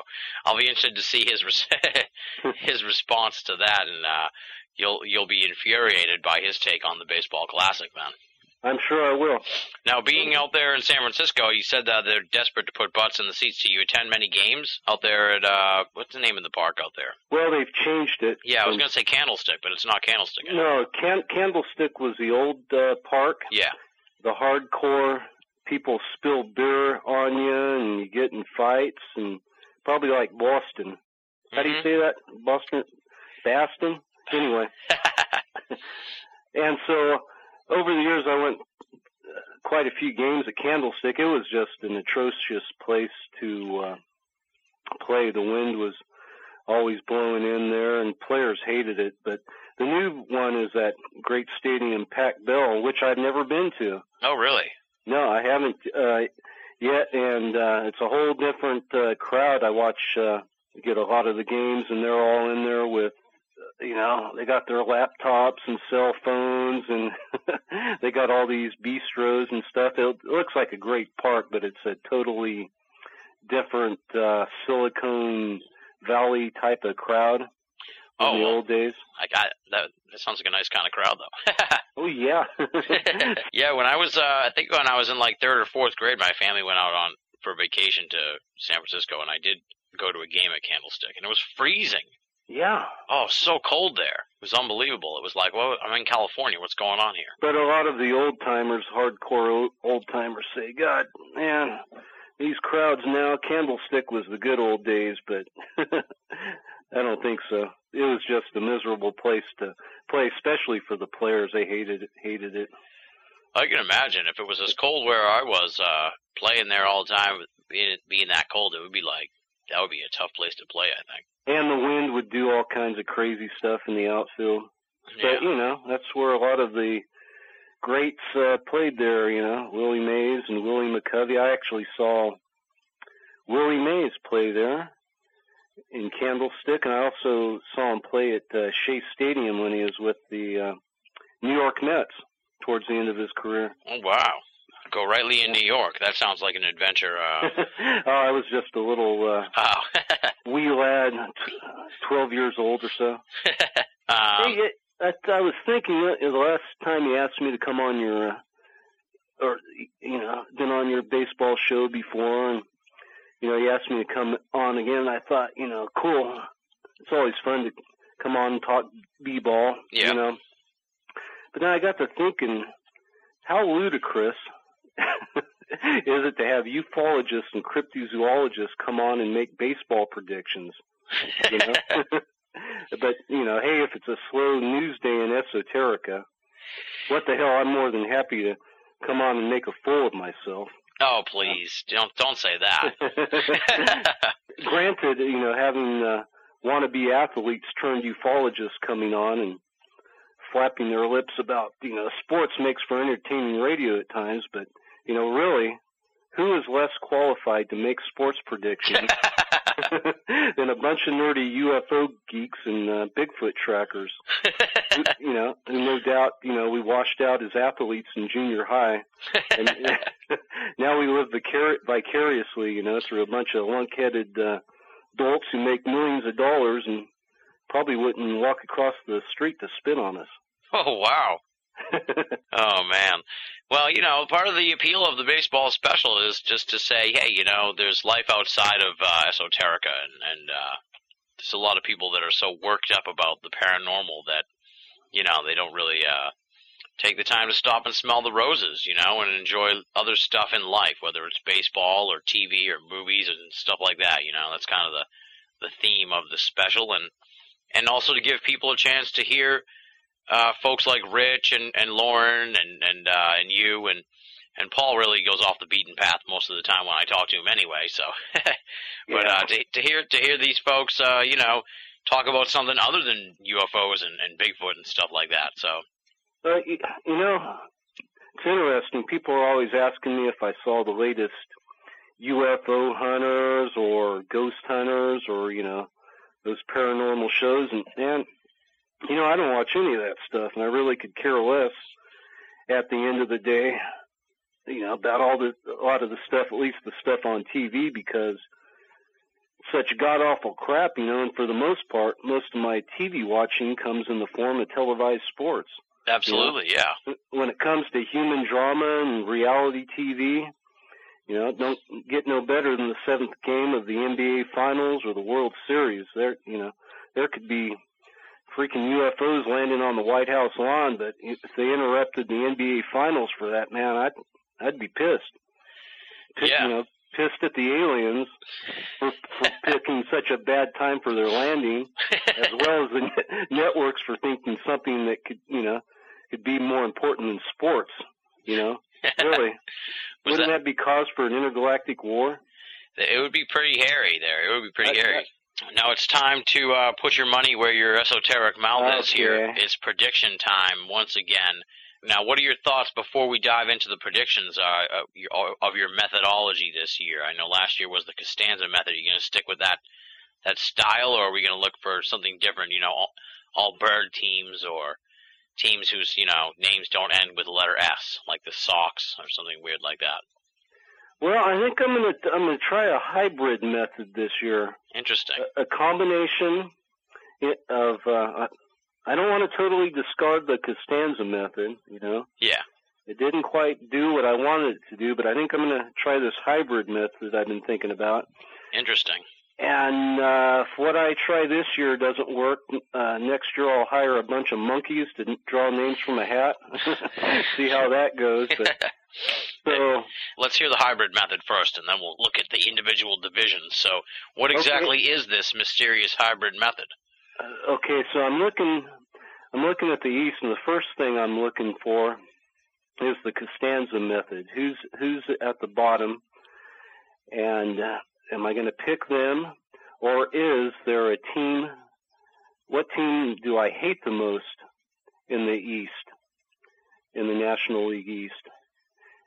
And I'll make a decision. I'll either pick the team I hate the most, or I'll pick pick the team in the cellar.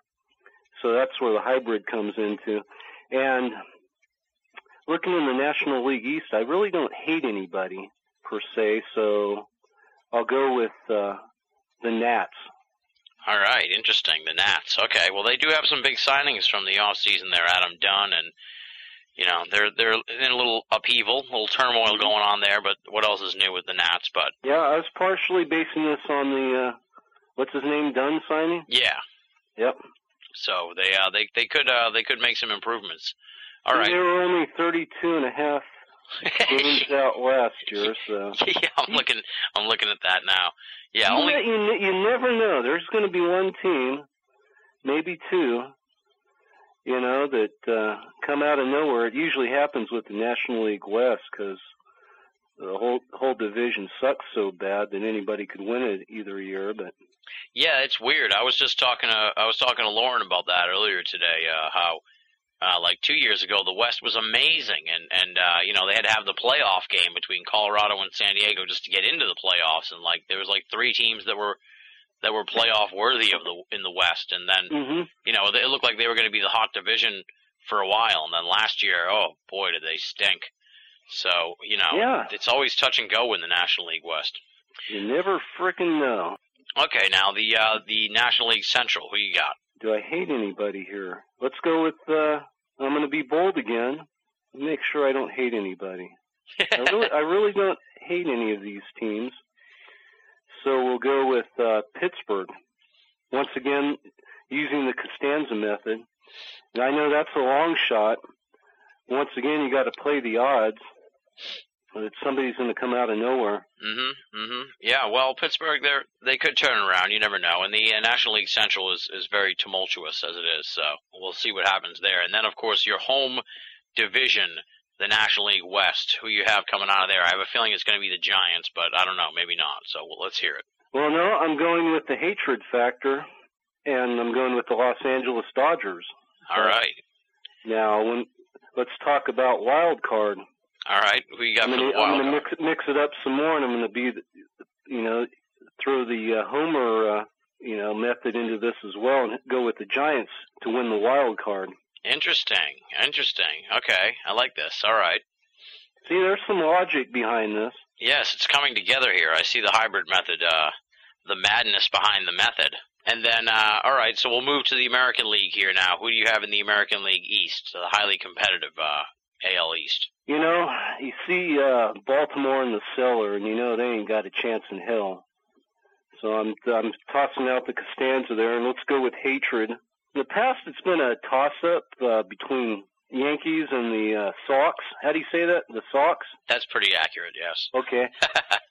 but since they got rid of Manny, yeah. I'm going to have to pick the Yankees to win the uh, American League East.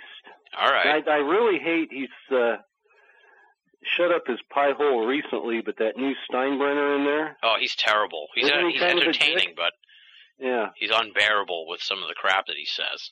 Well, he wants to change the National League rules because the because Chien-Ming Wang, their pitcher, like broke his ankle or something running around the bases last year during interleague play, and now he wants to do away with the he wants to institute the DH or something in in interleague games. So uh, the you American think League he pitchers. thinks will he's get Charlie Finley or something? I'm not sure.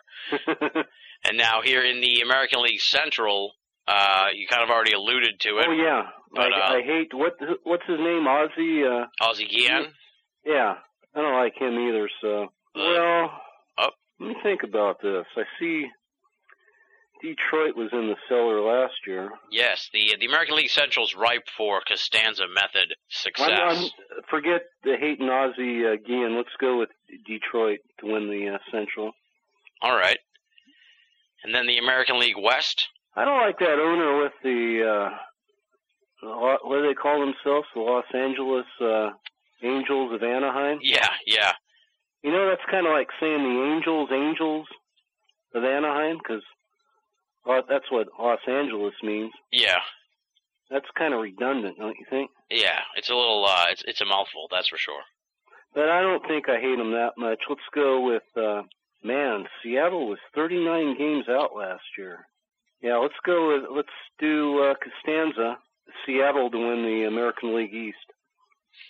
West you mean, but yeah. Yeah. and then uh, and then the wild card. Who you have in the wild card? You know, this is a uh, Costanza method, uh, but it's also kind of Homer choice, but it fits fits with the criteria for Costanza. hmm Uh, the Oakland A's to win the wild card. Very intriguing, interesting. Okay. They, they did some uh, intriguing things in the off season. Uh, Jeremy Giambi and they picked up that Holliday guy from. Uh, Oh yeah, they've and and uh, Orlando Cabrera. They're they're my pick for the Oh. National League West. So yeah, I th- yeah that Billy Beane. That's one smart dude.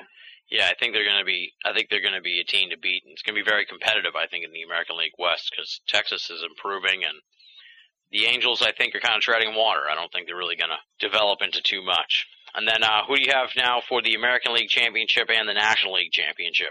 Let's have. Um, I hadn't really thought about this yet, but since I'm the I got the Giants into the uh, playoffs, why not go all the all the way? All right. So Giants as National League. See how this is all coming together? It is. This is like this is like very James Shelby Downard esque here. Yeah. And since we got Oakland in there, let's have a uh, Bay Series again, with a Bay Bridge Series, whatever they called that back in the day. Wow, very intriguing. Wild And, card uh, versus wild card. I like it. And, and since we got San Francisco in the World Series, take them to win it. All right. Sounds Uh, we'll good. Go, we'll go uh, six games, Wow. This is and we'll have um, Randy Johnson will be the MVP. whoa. Wow, very detailed here. Did, did, any, did anybody stick their neck out that far? uh no, no one has has gone that far, although we do have uh several picks for the Cubs to win. That's pretty bold if you think about it because even though they're a good team, they haven't really they they're like a deer in the headlights once the playoffs start. They're they're my National League team. That's like my favorite National League team and There's always the Bartman factor there. Absolutely. Now we've wrapped up the predictions part, but uh, there is another whole element that you wanted to discuss here, and that's what we'll get into right now, and that is the other game of choice in the Gorightly House. Ah, yeah. And that is, you look at you, you're already chomping at the bit here, and that is, of course, the NBA and the basketball season. Playoffs kicking off soon. I know you and I had some hilarious exchanges, at least on my end, during the NBA Finals last year. You are a big Laker fan, of course. I am a fan of the C's, the Celtics. Mhm. So it was a little bit of a back and forth there, but it was quite enjoyable. I actually really enjoyed also my drunken phone call to you uh, this this year when they went into overtime, and you you were like, "I'm watching it on TiVo. I'm an hour and a half behind you, asshole." yeah.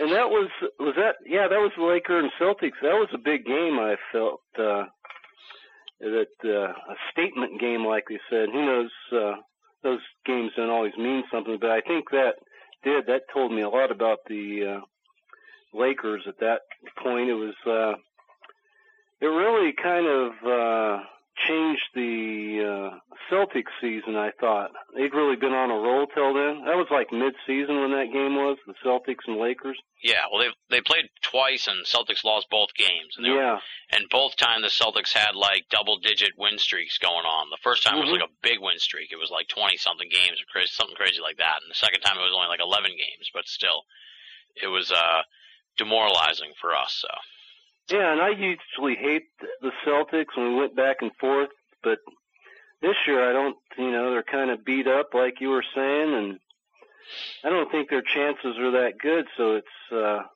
I'm finding less less uh, reasons to hate them, but who knows? Maybe they'll turn it around come the uh, playoff times.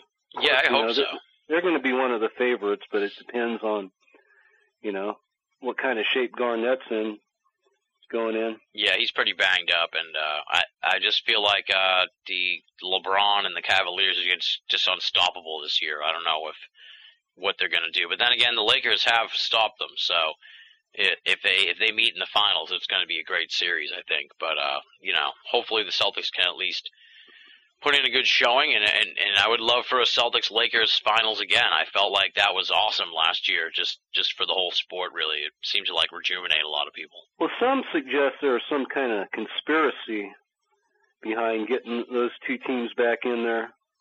You know, and it's what uh, of course, what a lot of people wanted to see and what the networks wanted to see was the Lakers and Celtics. And I think I don't know if we've had this discussion before on air, but uh, you know uh, the how it went down with the Garnett getting the Celtics getting Garnett that totally turned around their franchise. And uh, you talk about conspiracies that you know smelled of a inside deal. You had Kevin McHale, former you know Celtic great. Yep. He makes the deal with Danny Ainge, who had before that had not distinguished him all. I thought thought he did a terrible job, you know, with the Celtics before you know Mm-hmm. before they got uh, Garnett. All of a sudden, he's some type of genius. I don't think so. They got Garnett, then you know, with that power there, they were able to bring in Ray Allen. And of course, they already had the truth. So all of a sudden, you know, they're a great team. So, uh, you know, we get uh, midway through last season, and Jerry West, former Laker great, Yeah. former general manager of the Lakers, now with the Grizzlies. Yeah. Then there was a shady trade on that end. Yeah. Yeah. I think he was getting back. He didn't want to see the Celtics, you know, waltz into the championship. So, uh, you know, that uh, Pau Gasol deal came down, which really changed the Lakers' fortune as well. So, there, you know, there's conspiracies uh, exist on all levels and stratas of society, and certainly in sports. Absolutely. It seems like the NBA is rife with conspiracy talk too, with the uh the whole thing with the draft lottery when they first started it, and there's a lot of Yeah. talk about that, and then the whole thing with Jordan leaving for a year to play baseball, and a lot of people think he was like secretly suspended. So there's there's a lot of weird conspiracies that float around the NBA. It's it's weird like that. Well, that's what I heard. You know, he went to play baseball with the White Sox, but he's always been, well, I don't know about now, but had that reputation of a, as a, this is Jordan I'm talking about, about a heavy gambler, Yeah. and that he had gotten into trouble and he was basically pushed out for a couple of years, you know, by Stern or whoever to, to deal with that. And of course, you know, why would somebody at that age go into baseball and think you're going to be successful? It was pretty odd, and, and in retrospect, it does look rather uh suspicious. And he, he did for, let's see, he was probably in his early 30s. I mean, he did reasonably well at baseball, but, you know, that, that's, uh, Yeah, that's kind of it's kind of a late age to be picking up a new uh a new career like that. So yeah. Yeah, it did seem kind of weird. Is there anything else you want to talk about, or should we wrap it up here? I would just say for the uh, playoffs, I, I'm predicting the Lakers will win the uh, championship. All right. A few things need to happen, but I think they've shown a couple times during the season. I thought they were the best team in the league. What's happened, I think, is that they have a tendency to cruise, Yeah. and so, and of course, the Bynum uh, losing Bynum that was a big hit. But I think they can win the championship with or without uh, Bynum. But uh, yeah, it will be the Cavs and the uh, Lakers, and it all depends on really depends on the play of Lamar Odom. Yeah, he's a question mark. He was kind of disappointing for you guys last year, so Well, at times this year, you know, when they when he's kicked ass, the if he if he kicks ass, the Lakers will reign supreme. I'm always taken by how well spoken Paul Gasol is too. If you ever see his like press conferences afterwards, he's he's amazingly like eloquent. But then you look at him and he looks like an, like he's like an ogre. Well, we have this actually. When we were watching the playoffs last year, I, we have a rule that every team has to have at least one guy that we call the creature, which is just someone who's just like just repulsive or or like looks like someone out of a a sci-fi horror movie or something like That's that. kind of like Garnett. Well, actually, for for the Celtics, it was Sam Cassell. Yeah. well, he's got that alien baby thing going on. Yep, exactly. Yeah. So You know, it was funny a few years back. I was listening to uh, oh, who's that ESPN commentator? Dan Patrick. yeah, Also has the radio show. He gets kind of off the wall sometimes. In the NBA, you know how they do all this these phony charities and crap. Mhm. make you think they're such wonderful people. A group of them, Kobe and Garnett and whatever, are doing some Christmas thing, and they all had, had Santa caps on, Yeah. and and Patrick was uh, he was interviewing Kobe later, and they were talking about, and Patrick brought this up that uh, Garnett with his uh, Santa cap on looked like the Grinch. and he's saying he, he's, he's kind of nudging Kobe. Didn't didn't he look like the uh, Grinch? And well, man, I you know, I'm not going to go there. And he said, uh, and uh, Patrick asked him, well, how do you think he'd like that if we said he looked like the Grinch? He said, uh, uh, probably not at all. Oh well, I'll be keeping in touch with you uh, during the playoffs as as they unfold, and uh, I'm looking forward to probably a very competitive Eastern Conference championship. hey, I, I hope the Celtics are there. I hope so too. I hope so So too. we can I just the crap out of you. oh, we'll see what happens. We'll see, we'll see what happens. The, the Lakers are hungry this year, and they're out for revenge. That's for sure. And uh, the Celtics may be a little too fat and happy. We'll see what happens. As long as uh, my boy Big Baby Glenn Davis gets to keep playing. Yeah, as long as he quits uh, crying like a. what was up with that? I have no idea. He's a strange cat, dude. He's one of the strangest guys I've ever seen out there. After they won the championship, he took like he had like glamour shots with the trophy. I'll have to send it to you. They're, they're bizarre. They're Oh, like, you really, you really like him, huh? yeah, he's pretty cool. He's funny. He's pretty Yeah. cool. He- Okay, he- yeah. he's improving. He's playing hard. So It's maybe just a sensitive guy, you know. Didn't Garnett shoot him out a little bit, and he's not afraid to show his uh, weak feminine side for all the home viewing audience. oh boy. So uh, so what what do you have cooking? You know uh, that that people should be looking forward to in, in the next few weeks and months and, and down the line until the next time we hear from you on the show. What's up with the Manson book? Is that going to yeah, be in that, people's that's the soon? main. That's the main thing. Um, slated for release in August, which is the 40th anniversary. Awesome. and uh, planning some uh, different things in LA. We're going to have a uh, book launch at the place called Soap Plant Wacko, Whoa. which, which is a uh, famous uh, spot there. I think it's kind of in the Hollywood area. It's a real neat uh, venue. It's kind of a combination of a um, bookstore and they sell crazy little toys and stuff.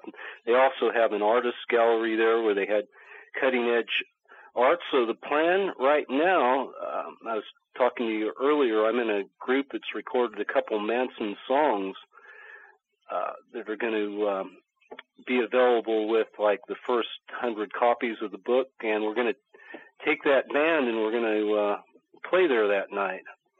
I told the dudes, "Hey, man, we're getting the band back together." Nice, nice. Now these these are Manson songs. Do, do you have to like go through? Does he have an agent and shit to get to get the rights to it? How do you do that sort of thing? Uh, these original compositions, they're just a couple of songs about Oh, the okay. Man- Manson family thing. All right. I thought you were And playing like some of Manson's songs, the ones you no, wrote. no, these these are all original uh, compositions, and uh, the name of the group is Good News for Modern Man. Nice. Bunch, bunch, bunch of old uh, buddies going way back. It's like the uh, drummer I've known since kindergarten. Wow. Nice. Sounds good. and and so y- yeah, that's uh, going on. I'm going to do a couple things in L.A. and this uh, book launch at Soap Plant Wacko. It's going to be August 9th when the murders started, and uh, then a couple days after that, I got another book uh, reading signing thing in L.A. at a place called Book Soup.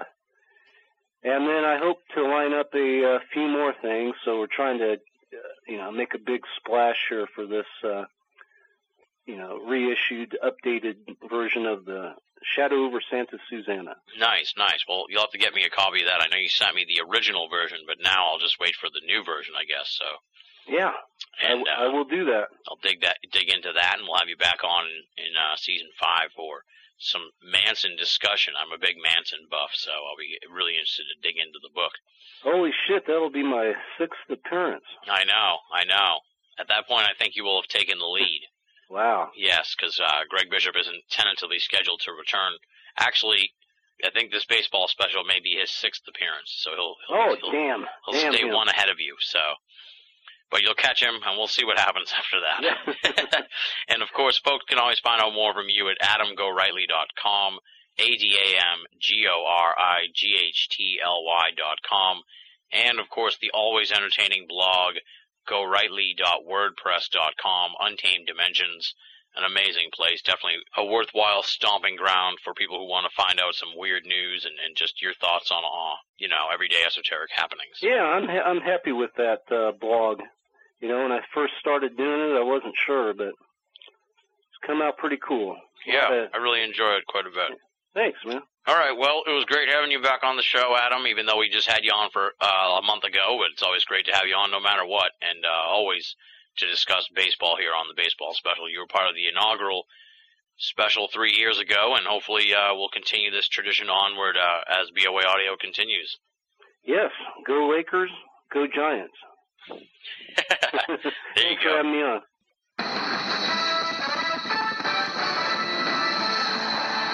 You're listening to Binnall of America Audio.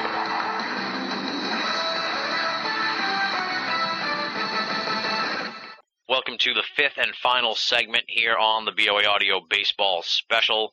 Making his record breaking sixth appearance on Binnall of America Audio, he now holds the record for most appearances by any human being ever on the show. So it's a, a historic moment for him, and he's maintained that one episode lead on Gorightly now for a, a good while. And, and poor Adam and I were talking about it last night, and I said, well, maybe you'll catch Greg when when I when I have you on next year, and then I said, "Oh shit, wait, Greg's coming on tomorrow. he's, he's ahead of you again." Even though I'm the last one on the baseball special every time. That's a good spot for you, though. That's where you put your best hitter. You're driving in the runs for us here. All right. And uh, of course, well, he's already spoken now, so the surprise is gone. But that doesn't really matter because you probably know who it is, and it is uh, the illustrious Greg Bishop. He's back on the show. Uh, he was on for the historic double guest double episode back uh, on the turn of the year, and now here he is three months later appearing on the show for the baseball special, third time for this. Welcome back to the show, Greg. Always great to talk to you. Yeah, same here. I'm I'm glad I'm still ahead of Adam Gorightly. yeah, well, he's all, he he stopped teasing me about the Giants, but the the season started again, so it's going to start right up. And uh, yeah, and the Giants beat the Dodgers today in spring training, ten to eight. Nice, nice. All right. spring training means nothing. That's pretty much true. That's Yeah, unless you're winning every game. This is great. This is spring training. They're going to be great. Yeah, it never. I don't think it's ever predicted how the team's going to do. Almost never. Yeah, because half the time the games end like you know in the seventh or eighth inning because you know they got some scrub minor leaguer reliever in there, and some scrub minor league uh, you know hitter for the other team ends up you know hitting a grand slam or something. Yeah. And it's like these guys will neither ever be in the majors this year. Maybe you know towards the end exactly. so these are like not even real games. Right. So what's cooking here with your beloved LA Dodgers? They they ended up making the playoffs. They acquired Manny last year in a heartbreaking move from my end here in Boston. Uh, quite a clusterfuck of, of epic proportions. And unfortunately for me, it happened like literally right as I arrive in San Diego. So I'm, I'm all downtrodden about that. And then every clown in San Diego is like, hey, thanks for Manny. Even though they're in San Diego, which didn't make any sense, but apparently there's a what, what are they insane? yeah. Yeah, well, because they, yeah, well, they they they suck so bad. It just means that they'll have more exciting games in San Diego. I guess so. I guess so. But I heard it like everywhere, and I was like, oh, yeah, you're welcome. Thanks. A lot of the fans were happy to see him go, but they're stupid fans. so you guys, uh, the LA crew, really uh, benefited hugely from that, and then you got to have a dose of Manny being Manny here in the off season, just get an idea of what it's like to deal with with Manny and Scott Boras and all that madness. No, I put it all on Scott Boras because I still think that if he got hit by a truck, that um, immediately the, there'd be like twenty, thirty percent more fairness in uh, salaries. That's probably true. I mean, that guy really is. Uh, I think he's bad for the game in the long run. So Yeah, I mean, anytime I, you know, some guy gets signed on the team, Agent Scott Boras said, and it's like, oh no, yeah, yeah, not another one. That's yeah. That always yeah. I'll be looking at a player and they'll be like, I'll I'll I'll see that he doesn't have Scott Boras as an agent, and then I'm like, all right, so there's a chance. So there's a chance. Yeah, we can get him. exactly. So I, I put a lot of that that what you called Manny being Manny on Boras, but it seems like in the press releases that um, Manny was taking uh, responsibility for a lot of the decisions or non-decisions or weirdness that was going on. Yeah, yeah. Well, it seems like Manny he, he seems a little more personable over there. I don't know. Maybe he really was miserable in Boston, but they we loved him here. I don't know why he hates us so much. I think it's just the media and being harassed by fans and stuff like everywhere you go. Yeah, well, here everybody loves him, and even if he sucked, the the nature of people in LA and California, they probably wouldn't even say anything to him. They'd probably just be happy to see him, even if he sucked. If he was being a dick, maybe not, but but Uh-huh. he's never going to suck. exactly. Yeah, he's uh he's unbelievable. He's really good. I I really I miss him here in Boston, even though he was kind of a headache to deal with at times. It wasn't my headache though, so what, what do I care? You know, I don't know. Did it all come from him, or you know, they, nobody in the clubhouse said, "Well, God, he was being such a dick," or, or you know, Manny didn't say these guys are treating me like crap or anything that I that I noticed.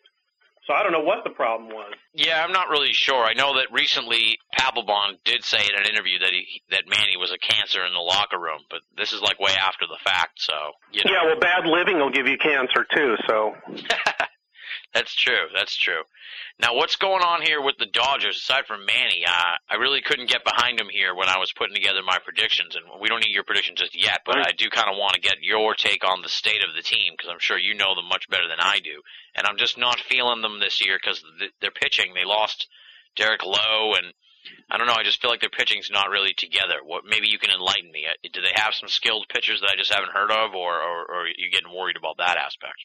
yeah, sure, I'm worried.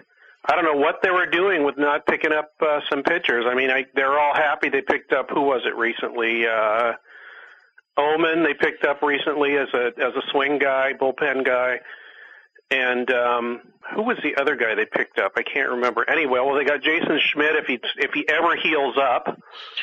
Um, Kuroda, who's you know almost as you know he, he's a workable workhorse dude. Randy Wolf, who's like average. And then uh, Billingsley and Kershaw, who are like the phenom guys, and Billingsley's been seasoned a year, and I think he's going to be seasoned another year, and he'll probably be like, you know, I I wouldn't be surprised if he's like the ace in 2010. Interesting. All right, so they're kind of percolating there with a few uh, old timers, sort of holding up the end. Yeah, I was I was sorry to see Lowe take off. Where'd he go? Boston? Atlanta. Atlanta, that's right. But you know, if he's if he's unhappy, you keep him here. It's going to be even worse. So you know, it, it was a fairly dependable guy, except sometimes in the late innings he'd he'd uh, melt down. Actually, sometimes the early ones. Glad to see Brad Penny go. Okay. Um, Who has him? Who has him now? Is that Boston? Now Boston has Brad Penny. Why are you glad to see him go? Because I'm hearing you know mixed reviews on him, uh, you know, personality wise and stuff. Yeah, well, the person, you know what? It's kind of a, a flip side of, or the same thing with uh, Manny. He just was unhappy, and he had a bad attitude, and the people around him had a bad attitude, and it just wasn't working out. And he he played hurt and all this stuff, and it sounded like he was making excuses for playing hurt. And it was like, well, if you're hurt, you should say something about it. Don't be macho and screw the team. So, you know, that was just something that was was bound to happen, and I don't think he's going to do very well. And a uh, New York fan today pointed out Yankees, unfortunately, fan. the manager of my softball team actually today pointed out to me that he's he said that he's glad that Penny's there because he's going to have to face AL East hitters and he's going to melt, and I agree with him. And then the other one, they got Saito, and they're all excited and wetting their pants over Saito, but he he got he got hurt and he was really um, ineffective for like the last two or three months. Yeah, yeah. I'm not sure what the deal with that guy is. I'm sure you've seen him more than I have. Oh well, he was you know he was almost he was practically lights out when he was good, which was for like what two years here. I mean, it, it was almost almost but not quite. It was like seventy five percent of the uh, Gagne stuff when he came out. Oh wow.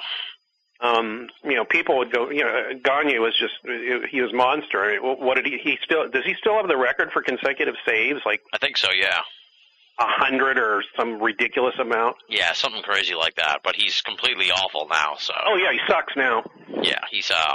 I, He stopped taking the juice and he sucks. that seems to be the case. That's what seems to happen with some of these guys. Yeah, well, I hope it happens to A Rod. I know. I hope so like- too. Doesn't look like it's going to. I think he got scared real early on, and he's already gone through his his uh, withdrawal or whatever they call it. Yeah, probably. It seems like uh with the rigorous testing and everything, I'd be surprised if he was doing anything. But you never know what you know. They're always one step ahead anyway, so he could be on the Oh yeah, I mean there's or something. yeah. They're they're on something that's like you know clear to the tenth power by now that nobody even knows about. So. Yeah. Who's the guy there that retired from the Dodgers? Uh, Jeff Kent. Yeah, he finally retired. I mean, it uh, last year at the beginning of the year he looked like he had some hope, and then he just kind of went downhill from there. He's just getting old. Now, how did you think Joe Torre did as the first uh, first year managing the team? I think he did a great job. He, you know, it, it's funny. It, I had gotten used to not seeing small ball here, and I saw it again last year, and I liked it. Nice, nice. A lot of that discord that we heard about before in the locker room seems to have uh, ended. Yeah, well, the thing is that um, you know, uh, it, you know, it's funny. It's an LA and uh, New York thing. Coming from New York, where you know pe- people like Johnny Damon has to cut his beard to, and his hair to be on the team. Yeah. There's a little bit of discipline going on there, and I think the way that Torre runs it is like with this quiet, take you aside and and say something in no uncertain terms to get you back in line. Yeah, it seems to be that way. He's a good coach. I, I have a lot of respect for him. So. and I think that I think that worked to uh, to the to an advantage here. I think that you know people like leadership, even people that are making you know ten million dollars a year. They like some direction and they like somebody to tell you. You know, they're playing a kid's game, and they get- they tend you know if you let them, they're going to act like kids. I would. Exactly. Why, you know. Manny does. Now I know you went to a few games there because I saw your tickets uh, when I was visiting you in LA. So uh, are you going to be attending any this year? Yeah, we we went and got. um I can't. I I got canned a couple of years ago from a uh, not canned. I got laid off, um, and I couldn't buy season tickets anymore. I had field level front row season tickets for like what six, seven years, Oh man. And it was way off in right field, but nobody stood up in front of me, and I could go anywhere in the stadium. Like I'd I'd walk over to, I'd go up to the next level and just sit behind home plate. Weird. Because if you have tickets for the field level, you can go anywhere in the stadium. You're not supposed to, I mean, but you know, you can go anywhere from the field to the top, anywhere, which is why I like those tickets. Yeah, that's cool. But now we've got some tickets in the reserve level, which is like two up from the field. It's below the highest nasty, like eight dollar seat level. But we're like even with first base. And I like being on the first base side because most of the stuff goes on there. And plus, if I have binoculars, I can see into the Dodger dugout and see what's going on. That's cool. now, what games are you going to be going to? Do you know who they're going to be playing? You know what? Let me grab the tickets and look. We got the package of like 29 games or something. Nice. And the reason we got that is because my wife and I is because um, you can pick the games you want to because the other ones are packages and you have to go to these certain games. But Yeah. I don't want to see the Rockies again or the Pirate. I mean the uh, the the San Diego again. Actually, I'm going tomorrow night to see them play the Angels in exhibition. nice. Wow. So I got opening day with the Giants, Oh wow. then the Rockies, Diamondbacks, Mets on May 18th. I'm getting Angels- jealous here. Oh yeah, D-backs Mariners on uh, in June. A little interleague, nice. Yeah, yeah, Mariners have come. Last time the Mariners were here, they had the best big giant fight I've ever seen on the field. Really? Yeah, um, who was it that started that? I can't remember how the fight started, but there were three segments of fight. Like they went out, all went out, bench clearing brawl. Then they all went back to the benches, and then somebody came out and stood in front of the Dodger dugout and started taunting them, and they all came out again. Oh, weird. And then they, then it calmed down, and then it happened again. It took like half an hour to get everything calmed down, and there was trash all over the field. It was fun. Houston, Cincinnati, ah, Braves. I got Braves in August, like three games. Cardinals, Cubs. I got all the Cubs games. wow. That's going to be fun. Uh, D-backs, Padres, and then um, near the end of the year, Pirates. Nice. You're like practically seeing almost every team. Yeah. No, I, I they they give you a calendar and then you just pick the games, you know. And I I'd made a list up before I before we went down to the stadium, and we went there on a rainy day, bought the tickets, and then they said, "You want to see your seats?" So they, they took us up there, and I used to be like in row M or something. Now we're in row like D, which is nice. Nice.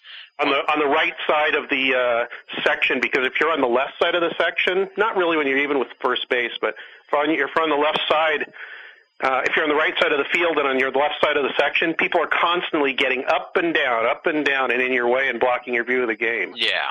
So I always ask for the, you know, if I'm in the right field, right side, put me on the right side of the se- section, so I got like seat one and two, so it's excellent. Nice, nice. I'm jealous. Damn, I wish. uh Well, you got to come out. I'm gonna have to. Sounds fucking amazing. Jesus, uh, like you, you gotta be lucky here to get tickets. You gotta like, someone's gotta give them to you or something. That's sort of how it works around here. So. Oh yeah, yeah, because it, yeah, they they they get sold. People have season tickets for like you know a hundred years. Yeah, yeah. People there with season tickets from the last time, uh, well, the last time in the 20th century that Boston won the World Series, which was what, like 1928 or 32 or something. 1918. Yeah, before they before they heated up at the in, in the O in the O's in the 2000s. Yeah, in the aughts. the aughts, yeah. Yeah, yeah. That was the uh, old Yankee chant at, at Yankee fan chant at the uh, Red Sox team, 1918. So. Oh, okay. A, a friend of mine from um New York told me that he no no he's from Boston, but he he said people used to say Yankees sucks at the Celtics games. Oh yeah, yeah. They'll break into a Yankee sucks chant anywhere. If anywhere it, it's possible to start a chant, that chant will will start. It's pretty amazing. It's a, it's a, one of the good things about being a part of the rivalry is just how intense it is. Yeah, there there's some here with San Francisco, obviously. Yeah. Uh, going back to you know New York days, but I don't know. I I don't feel it. The the only thing I feel, you know I feel like more intensity, uh, which makes the game a lot more fun. And also, there's a lot more fights during um, Giants games. I mean, fights in the stands. Yeah, yeah. So you know, half the time there's people fighting, and you know, I'll watch the fight, and if there's something good going on, I'll watch it. But if not, I'll just watch the game. And then you know, everybody in the section's standing up to look, and you have to look around them, which kind of stinks. The other thing I hate at baseball games, beach balls. I hate those goddamn beach balls. What are you here to do? If you want a beach ball, go to the beach. There's a game going on, people. Yeah, it is kind of weird. I take a pin with me, and if the ball comes near me, I pop it.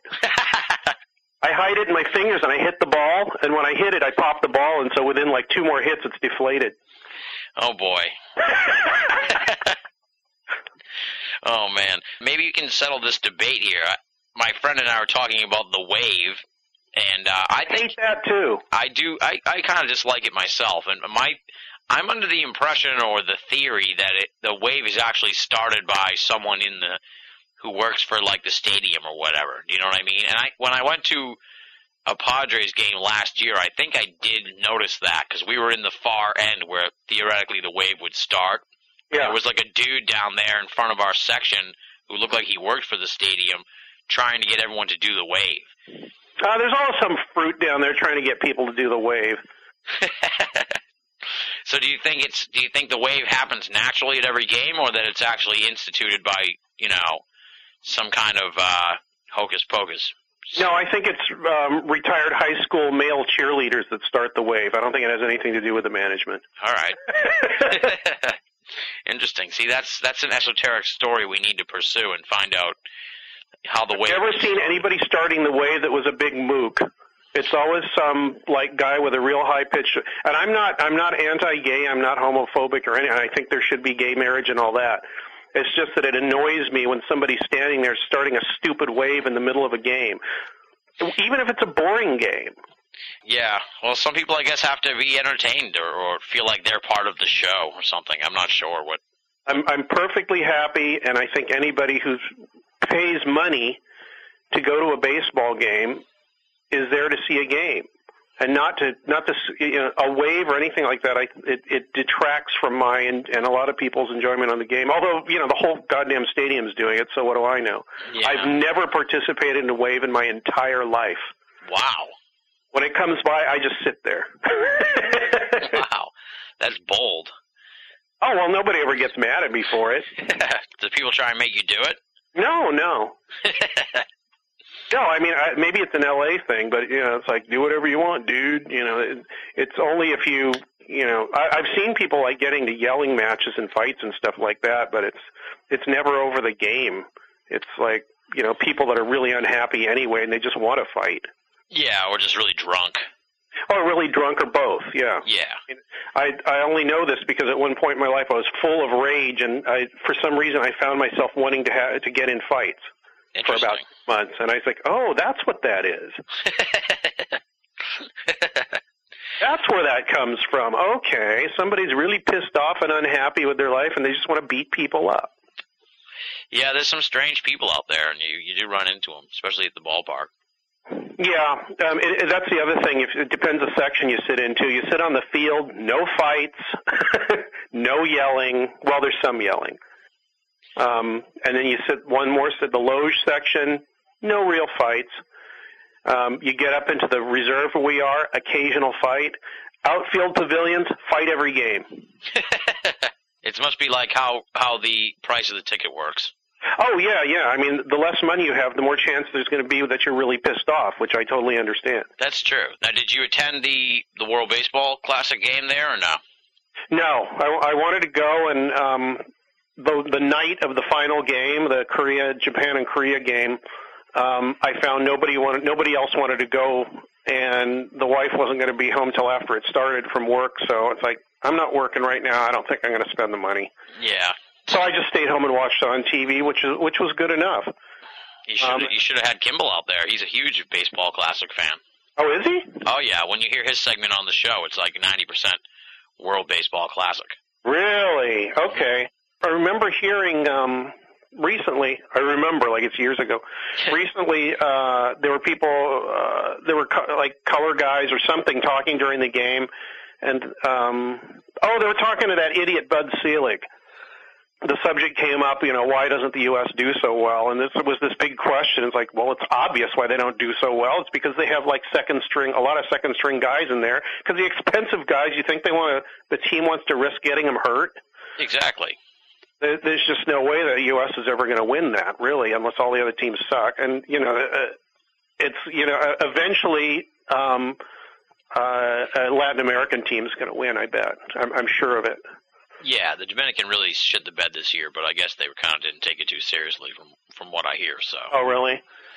All right, now we should probably move into the predictions part of the show now, so we can get your your picks here. Uh, you'll be the last person. I already posted my picks, so I'm not influenced by anyone else's. Uh, I didn't do that last year, and I was sort of uh, felt influenced. So this year I made sure to post them before I talked to everybody. And as I said, we've already gotten everyone else's predictions, and now you will complete the puzzle. The band is officially back together here for the baseball special.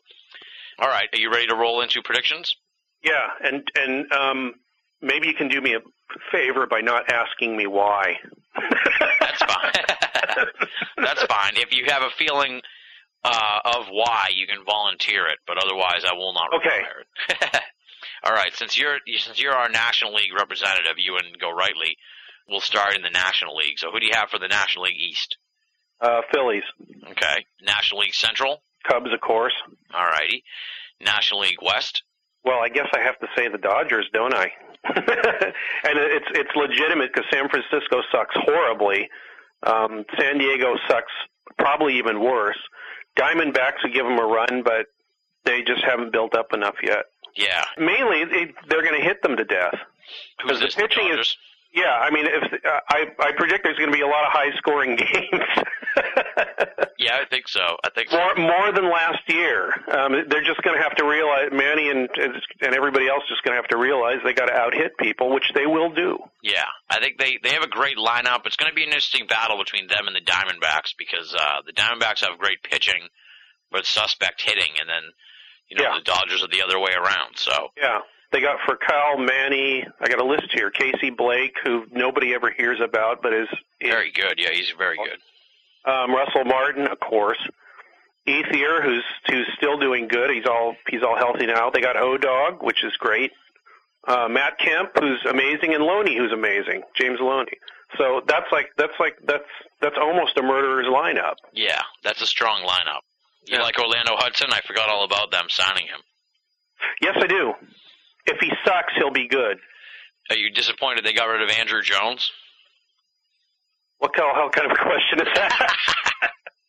I'm, I, I don't know what the Rangers are going to do with him. I guess they're just going to have him ride the bench. What did I read recently? I think he's in the minor oh yeah, somebody said, "Congratulations, Andruw Jones. You're the 25th most indispensable Ranger." He really, uh, he really fizzled out there. I wonder if he was a juicer too. Who knows? I don't know. Some of these guys, they make you wonder.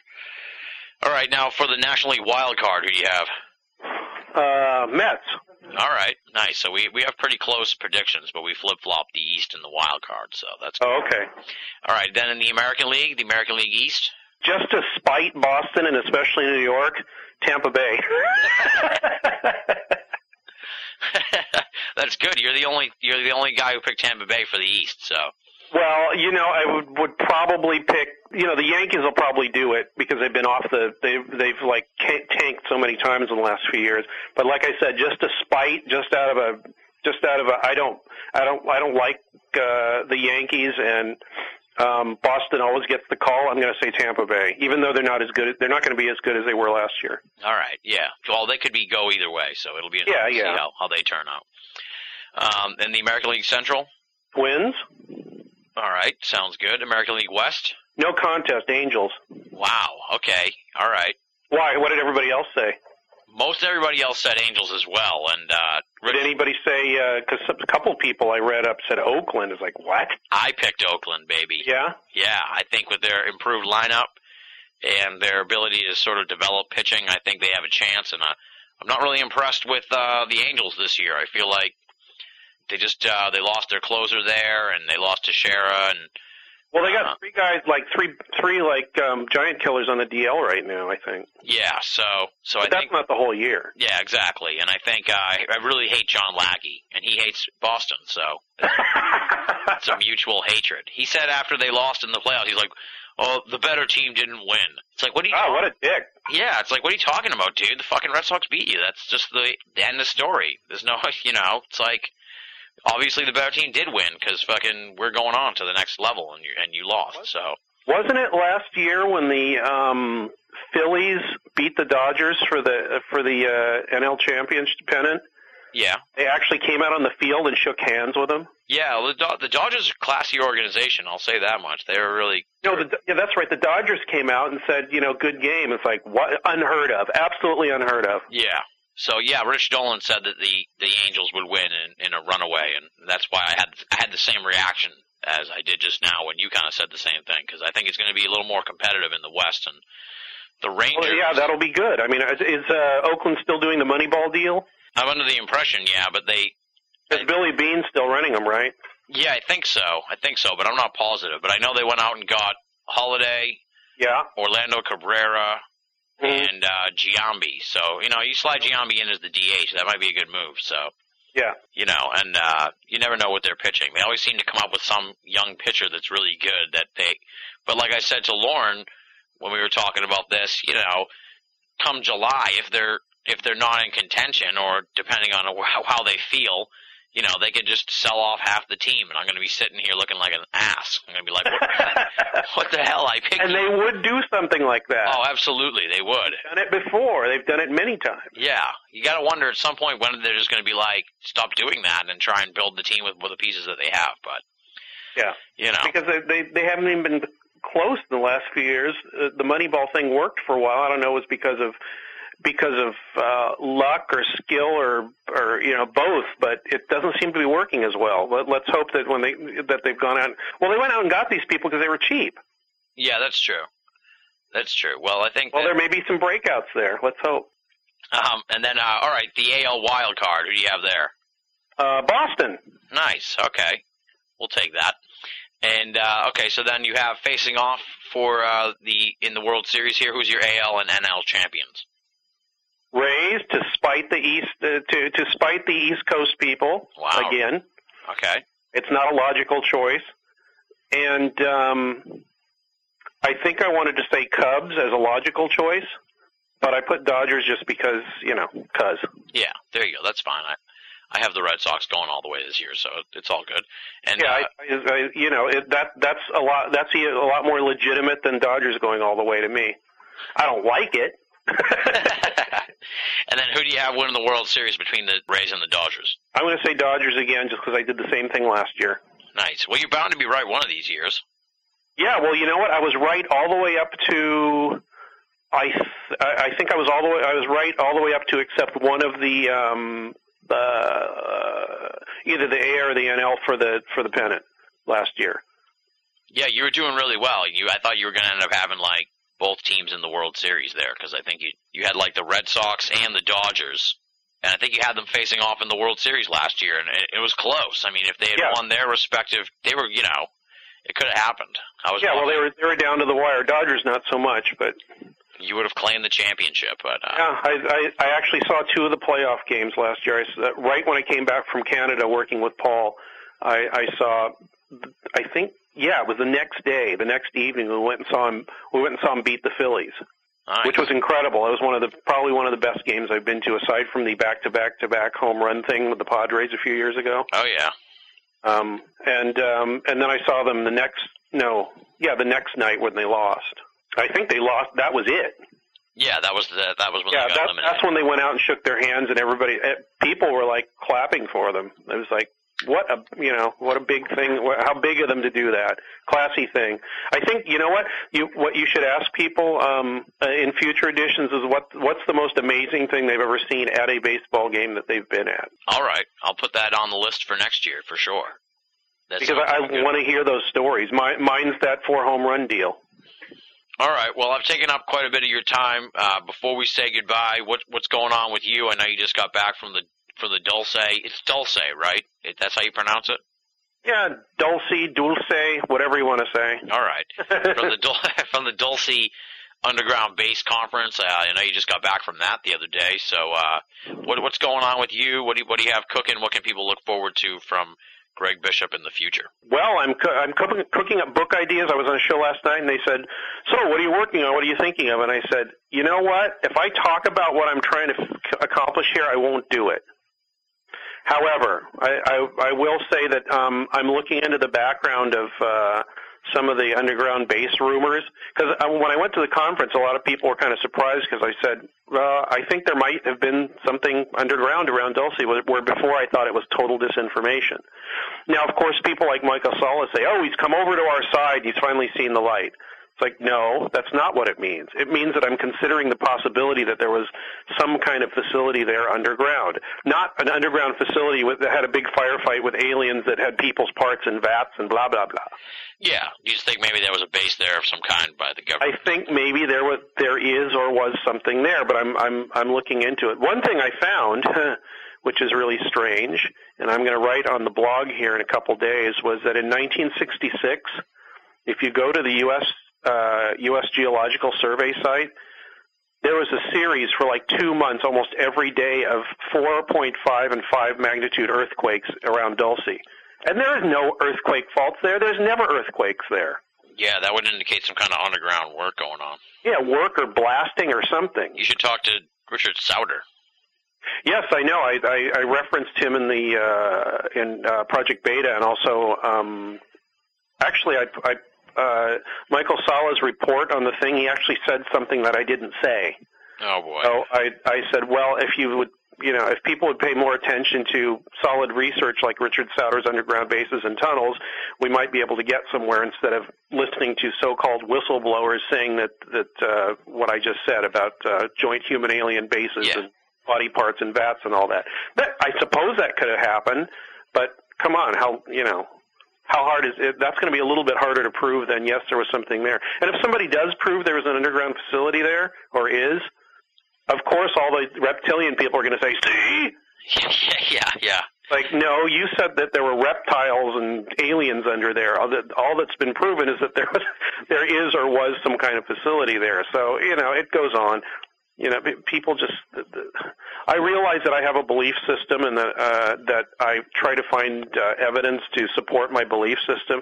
Um, but I admit it, and I try to. Uh, uh, I try to. I try to push it away, so I'm not operating that way. Well, that's good. I also would like, you know, I, I watched that episode of UFO Hunters about the underground base, which they had called me about and emailed me multiple times, and then nothing. And then I watched the show, and they have John Rhodes on there talking about Nightmare Hall and reptilians and blah blah blah. Yeah. I think they, you know, they they like to have things that'll make people go, "What, huh?" Yeah, You know, yeah. They have they had uh, you know the reptilians and the underground and the biological experiments with alien and human body parts, and they also had uh, that weird thing that Gabe Valdez found that he said was a fetus of something. That was all hairy and really scary looking? Yeah, well, you know, Uh, he showed me that like two years ago, and he's I, I see it on see it on UFO Hunters. It's like, oh my god, there it is. What the hell is it? Weird. I will. I'll give a recommendation to a good show I just watched last night. Uh, Monster Quest. Obviously, that's a great show, but the episode "Alligators in the Sewer." Oh yeah, that's on my TiVo. I gotta watch it. Oh my God, I watched it last night. Outstanding. It was one of the best paranormal shows I've seen in a while. Not even. It's not even really paranormal. It's just urban legend, but it was great. Loren Coleman's all over it too. So. Oh great, yeah. I mean, the, I'm surprised he's not all over a bunch of them because and that's one of my favorite shows right now. Yeah, it's been They, really. they go out and look for stuff, and then at the end they almost invariably say, "Well, there might be something there, but we're not sure." Yeah, yeah, that's kind of how it ended. Where they're like, they all end like that, and I like that. yeah, at least they're not like, no, it's impossible. Yeah, or you know, you know, you decide. Meaning, we've told you everything to give you one specific opinion to make you decide, yeah. which is what, how a lot of those shows operate. Yeah. Um, yeah, Monster Hunters is great. You know what my other favorite show is? If you, and uh, how could you guess? Um, Oh, Cities of the Underworld. yeah, Cities of the Underworld. Yeah, it's a great show too. Yeah, I'm, the the music is annoying, and the, the guy's always walking out of breath in front of the camera. But um, other than that, the shows are great. It's, it's totally fascinating. I wish I'd thought it up. Yeah, I'm surprised. Uh, it's it's one of those shows. that's like, wow, this is whoever thought of that's a good. Just came up with a good idea there. Yeah, I I thought that was a good idea for a show, you know, a few years ago. Not that it, I came up with it, and then somebody did it. Made me so happy. So now I watch all of them. Nice, nice. So, uh, so you're oh, so you're kind of working on a book, but it's in the it's in the percolating stages, we'll say. So, Yeah, I mean, you've got to, you know, you have a great idea for a book, and then you go out and see if somebody will, you know, publish it, and you you keep going down the ladder till you get to self-publish. It's like, okay, I'm not going to do that. yeah, it's uh, it's tough to get a book going out there, especially nowadays. And of course, you still got the Radio Mysterioso show going on. Yes, that's on Sundays from 8 to 10 p.m. Pacific time on killradio.org this Sunday. Um, I'm going to be on with Walter, and we're going to talk about the Dulce Conference in New Mexico and underground stuff. He's he's a big underground uh, caverns, um, spaces, and and bases type person. He's very interested in that stuff, mainly because his father told him that stuff really existed. All right, so folks can find out about that at uh, RadioMysterioso.com. Yeah, I'm, I'm the uh, server there is not uploading shows, so I've I've uh, it's been kind of in suspended animation for about a month. I want to get that up again and working, so I can put the part two of the Ray Stanford interview up. Nice. I will I will announce shows, um, specific uh, interesting shows, probably more through UFO Mystic because that's a little more immediate and peop more people look at that. I think. Yeah, UFO Mystic is the hub. Excluded Middle, obviously, is your other uh, site, right? That's Yeah, and I have I have a weird music blog called Music Not Music. I'm gonna have to check that one out. I haven't heard about that. Oh, you should. I, I put up uh, a post on Argentinian um, wrestling. Oh wow, yeah, I'll definitely check that out. with, with some music too. It's great. Nice. Well, Greg, uh, as always, it's great to have you on the show. You were there for me when I first started this program, and uh, you've become a really good friend of mine. So it's always great to talk to you. And now you hold the record here for most appearances on the program. Hopefully, never to lose the record. I know we'll have you back next year for the year in review and the baseball special. So you'll you'll be racking up even more appearances next year. I hope for uh, season five. If I don't see you this summer, I'll see you in the not too distant future out there in California. Well, come out. You've always got a standing invitation, and if you come out during the baseball season, of course, we'll go to a game. Sounds great. That does it for the third annual BOA Audio Baseball Special. Big, big, super huge thanks to all of the esoteric superstars who returned for this year's festivities. Richard Dolan, Paul Kimball, Loren Coleman, Adam Gorightly, and Greg Bishop. I really appreciate their continued support of the program and the baseball special, showing a different side of themselves for the BOA audio listeners. That's really what the special is about. Taking some time to stop and smell the roses, and to take the BOA audio listeners a little bit behind the curtain to see what some of these folks are like when they're not talking about UFOs, ghosts, and Bigfoot. Since we're doing a special episode here this week, we're going to eschew listener email there's a good chance, you know, somebody might have written in and then skipped the baseball special and they won't hear me reading their email. And we don't want that to happen, so we will just skip listener email this week. Let me run down the ways to get a hold of me if you want to take part in future editions of BOA Audio listener feedback.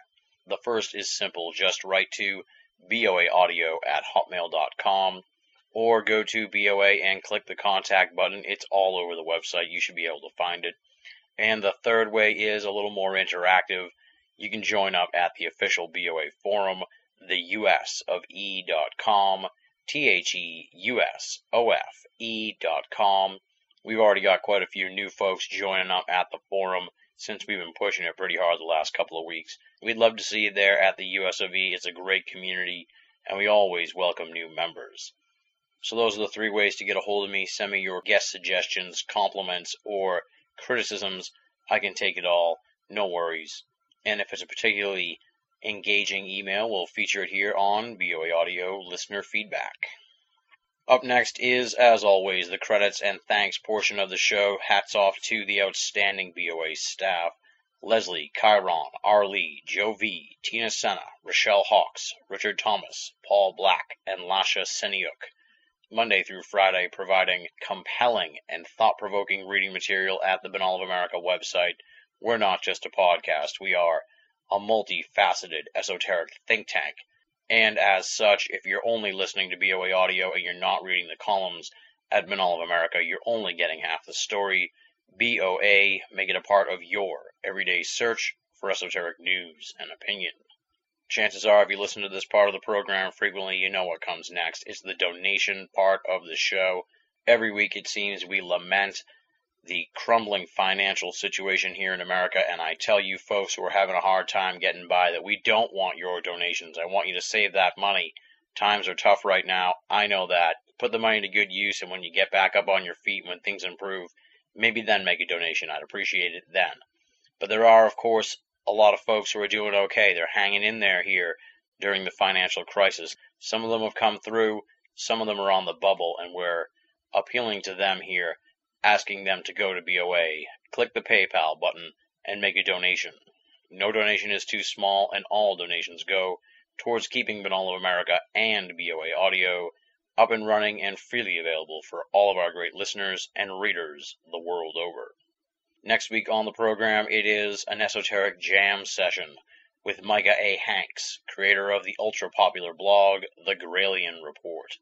We're going to be talking about a number of ufological and cryptozoological subjects, including the recurring stories and legends of human and ape hybridization, subterranean monsters and the Shaver mystery, the UFO ghost connection, alternative explanations for the Travis Walton abduction, the Bigfoot body hoax of 2008, ufology's public relations problem, presidents and UFO disclosure, the bizarre bloop mystery of the deep sea, and much, much more. It is a wide ranging interview covering a myriad of fringe topics in the world of esoterica with rising paranormal star Micah A. Hanks. If you haven't heard of Micah A. Hanks, folks, you will be in the future. I'm sure you'll definitely be hearing about him and from him next week on BOA Audio. He is definitely a researcher to watch in today's paranormal world. He'll be on the program next week. You'll be getting to know Micah A. Hanks on BOA Audio. And on that note, we close out the program. Once again, huge thanks to all of the great folks who returned here for the BOA Audio Baseball Special. Richard Dolan, Paul Kimball, Loren Coleman, Adam Gorightly, and Greg Bishop. And of course, enormous thanks to all the great BOA Audio listeners. I know we're only reaching probably a fraction of our normal listening audience here because some folks are just not into the baseball special but for the folks who are and who stuck around and who enjoyed this year's special, come on back. We'll have it again next year, I promise. Next week, we return to pure esoteric discussion with Micah A. Hanks. Until then, this is Tim Binnall, thanking you for listening and signing off.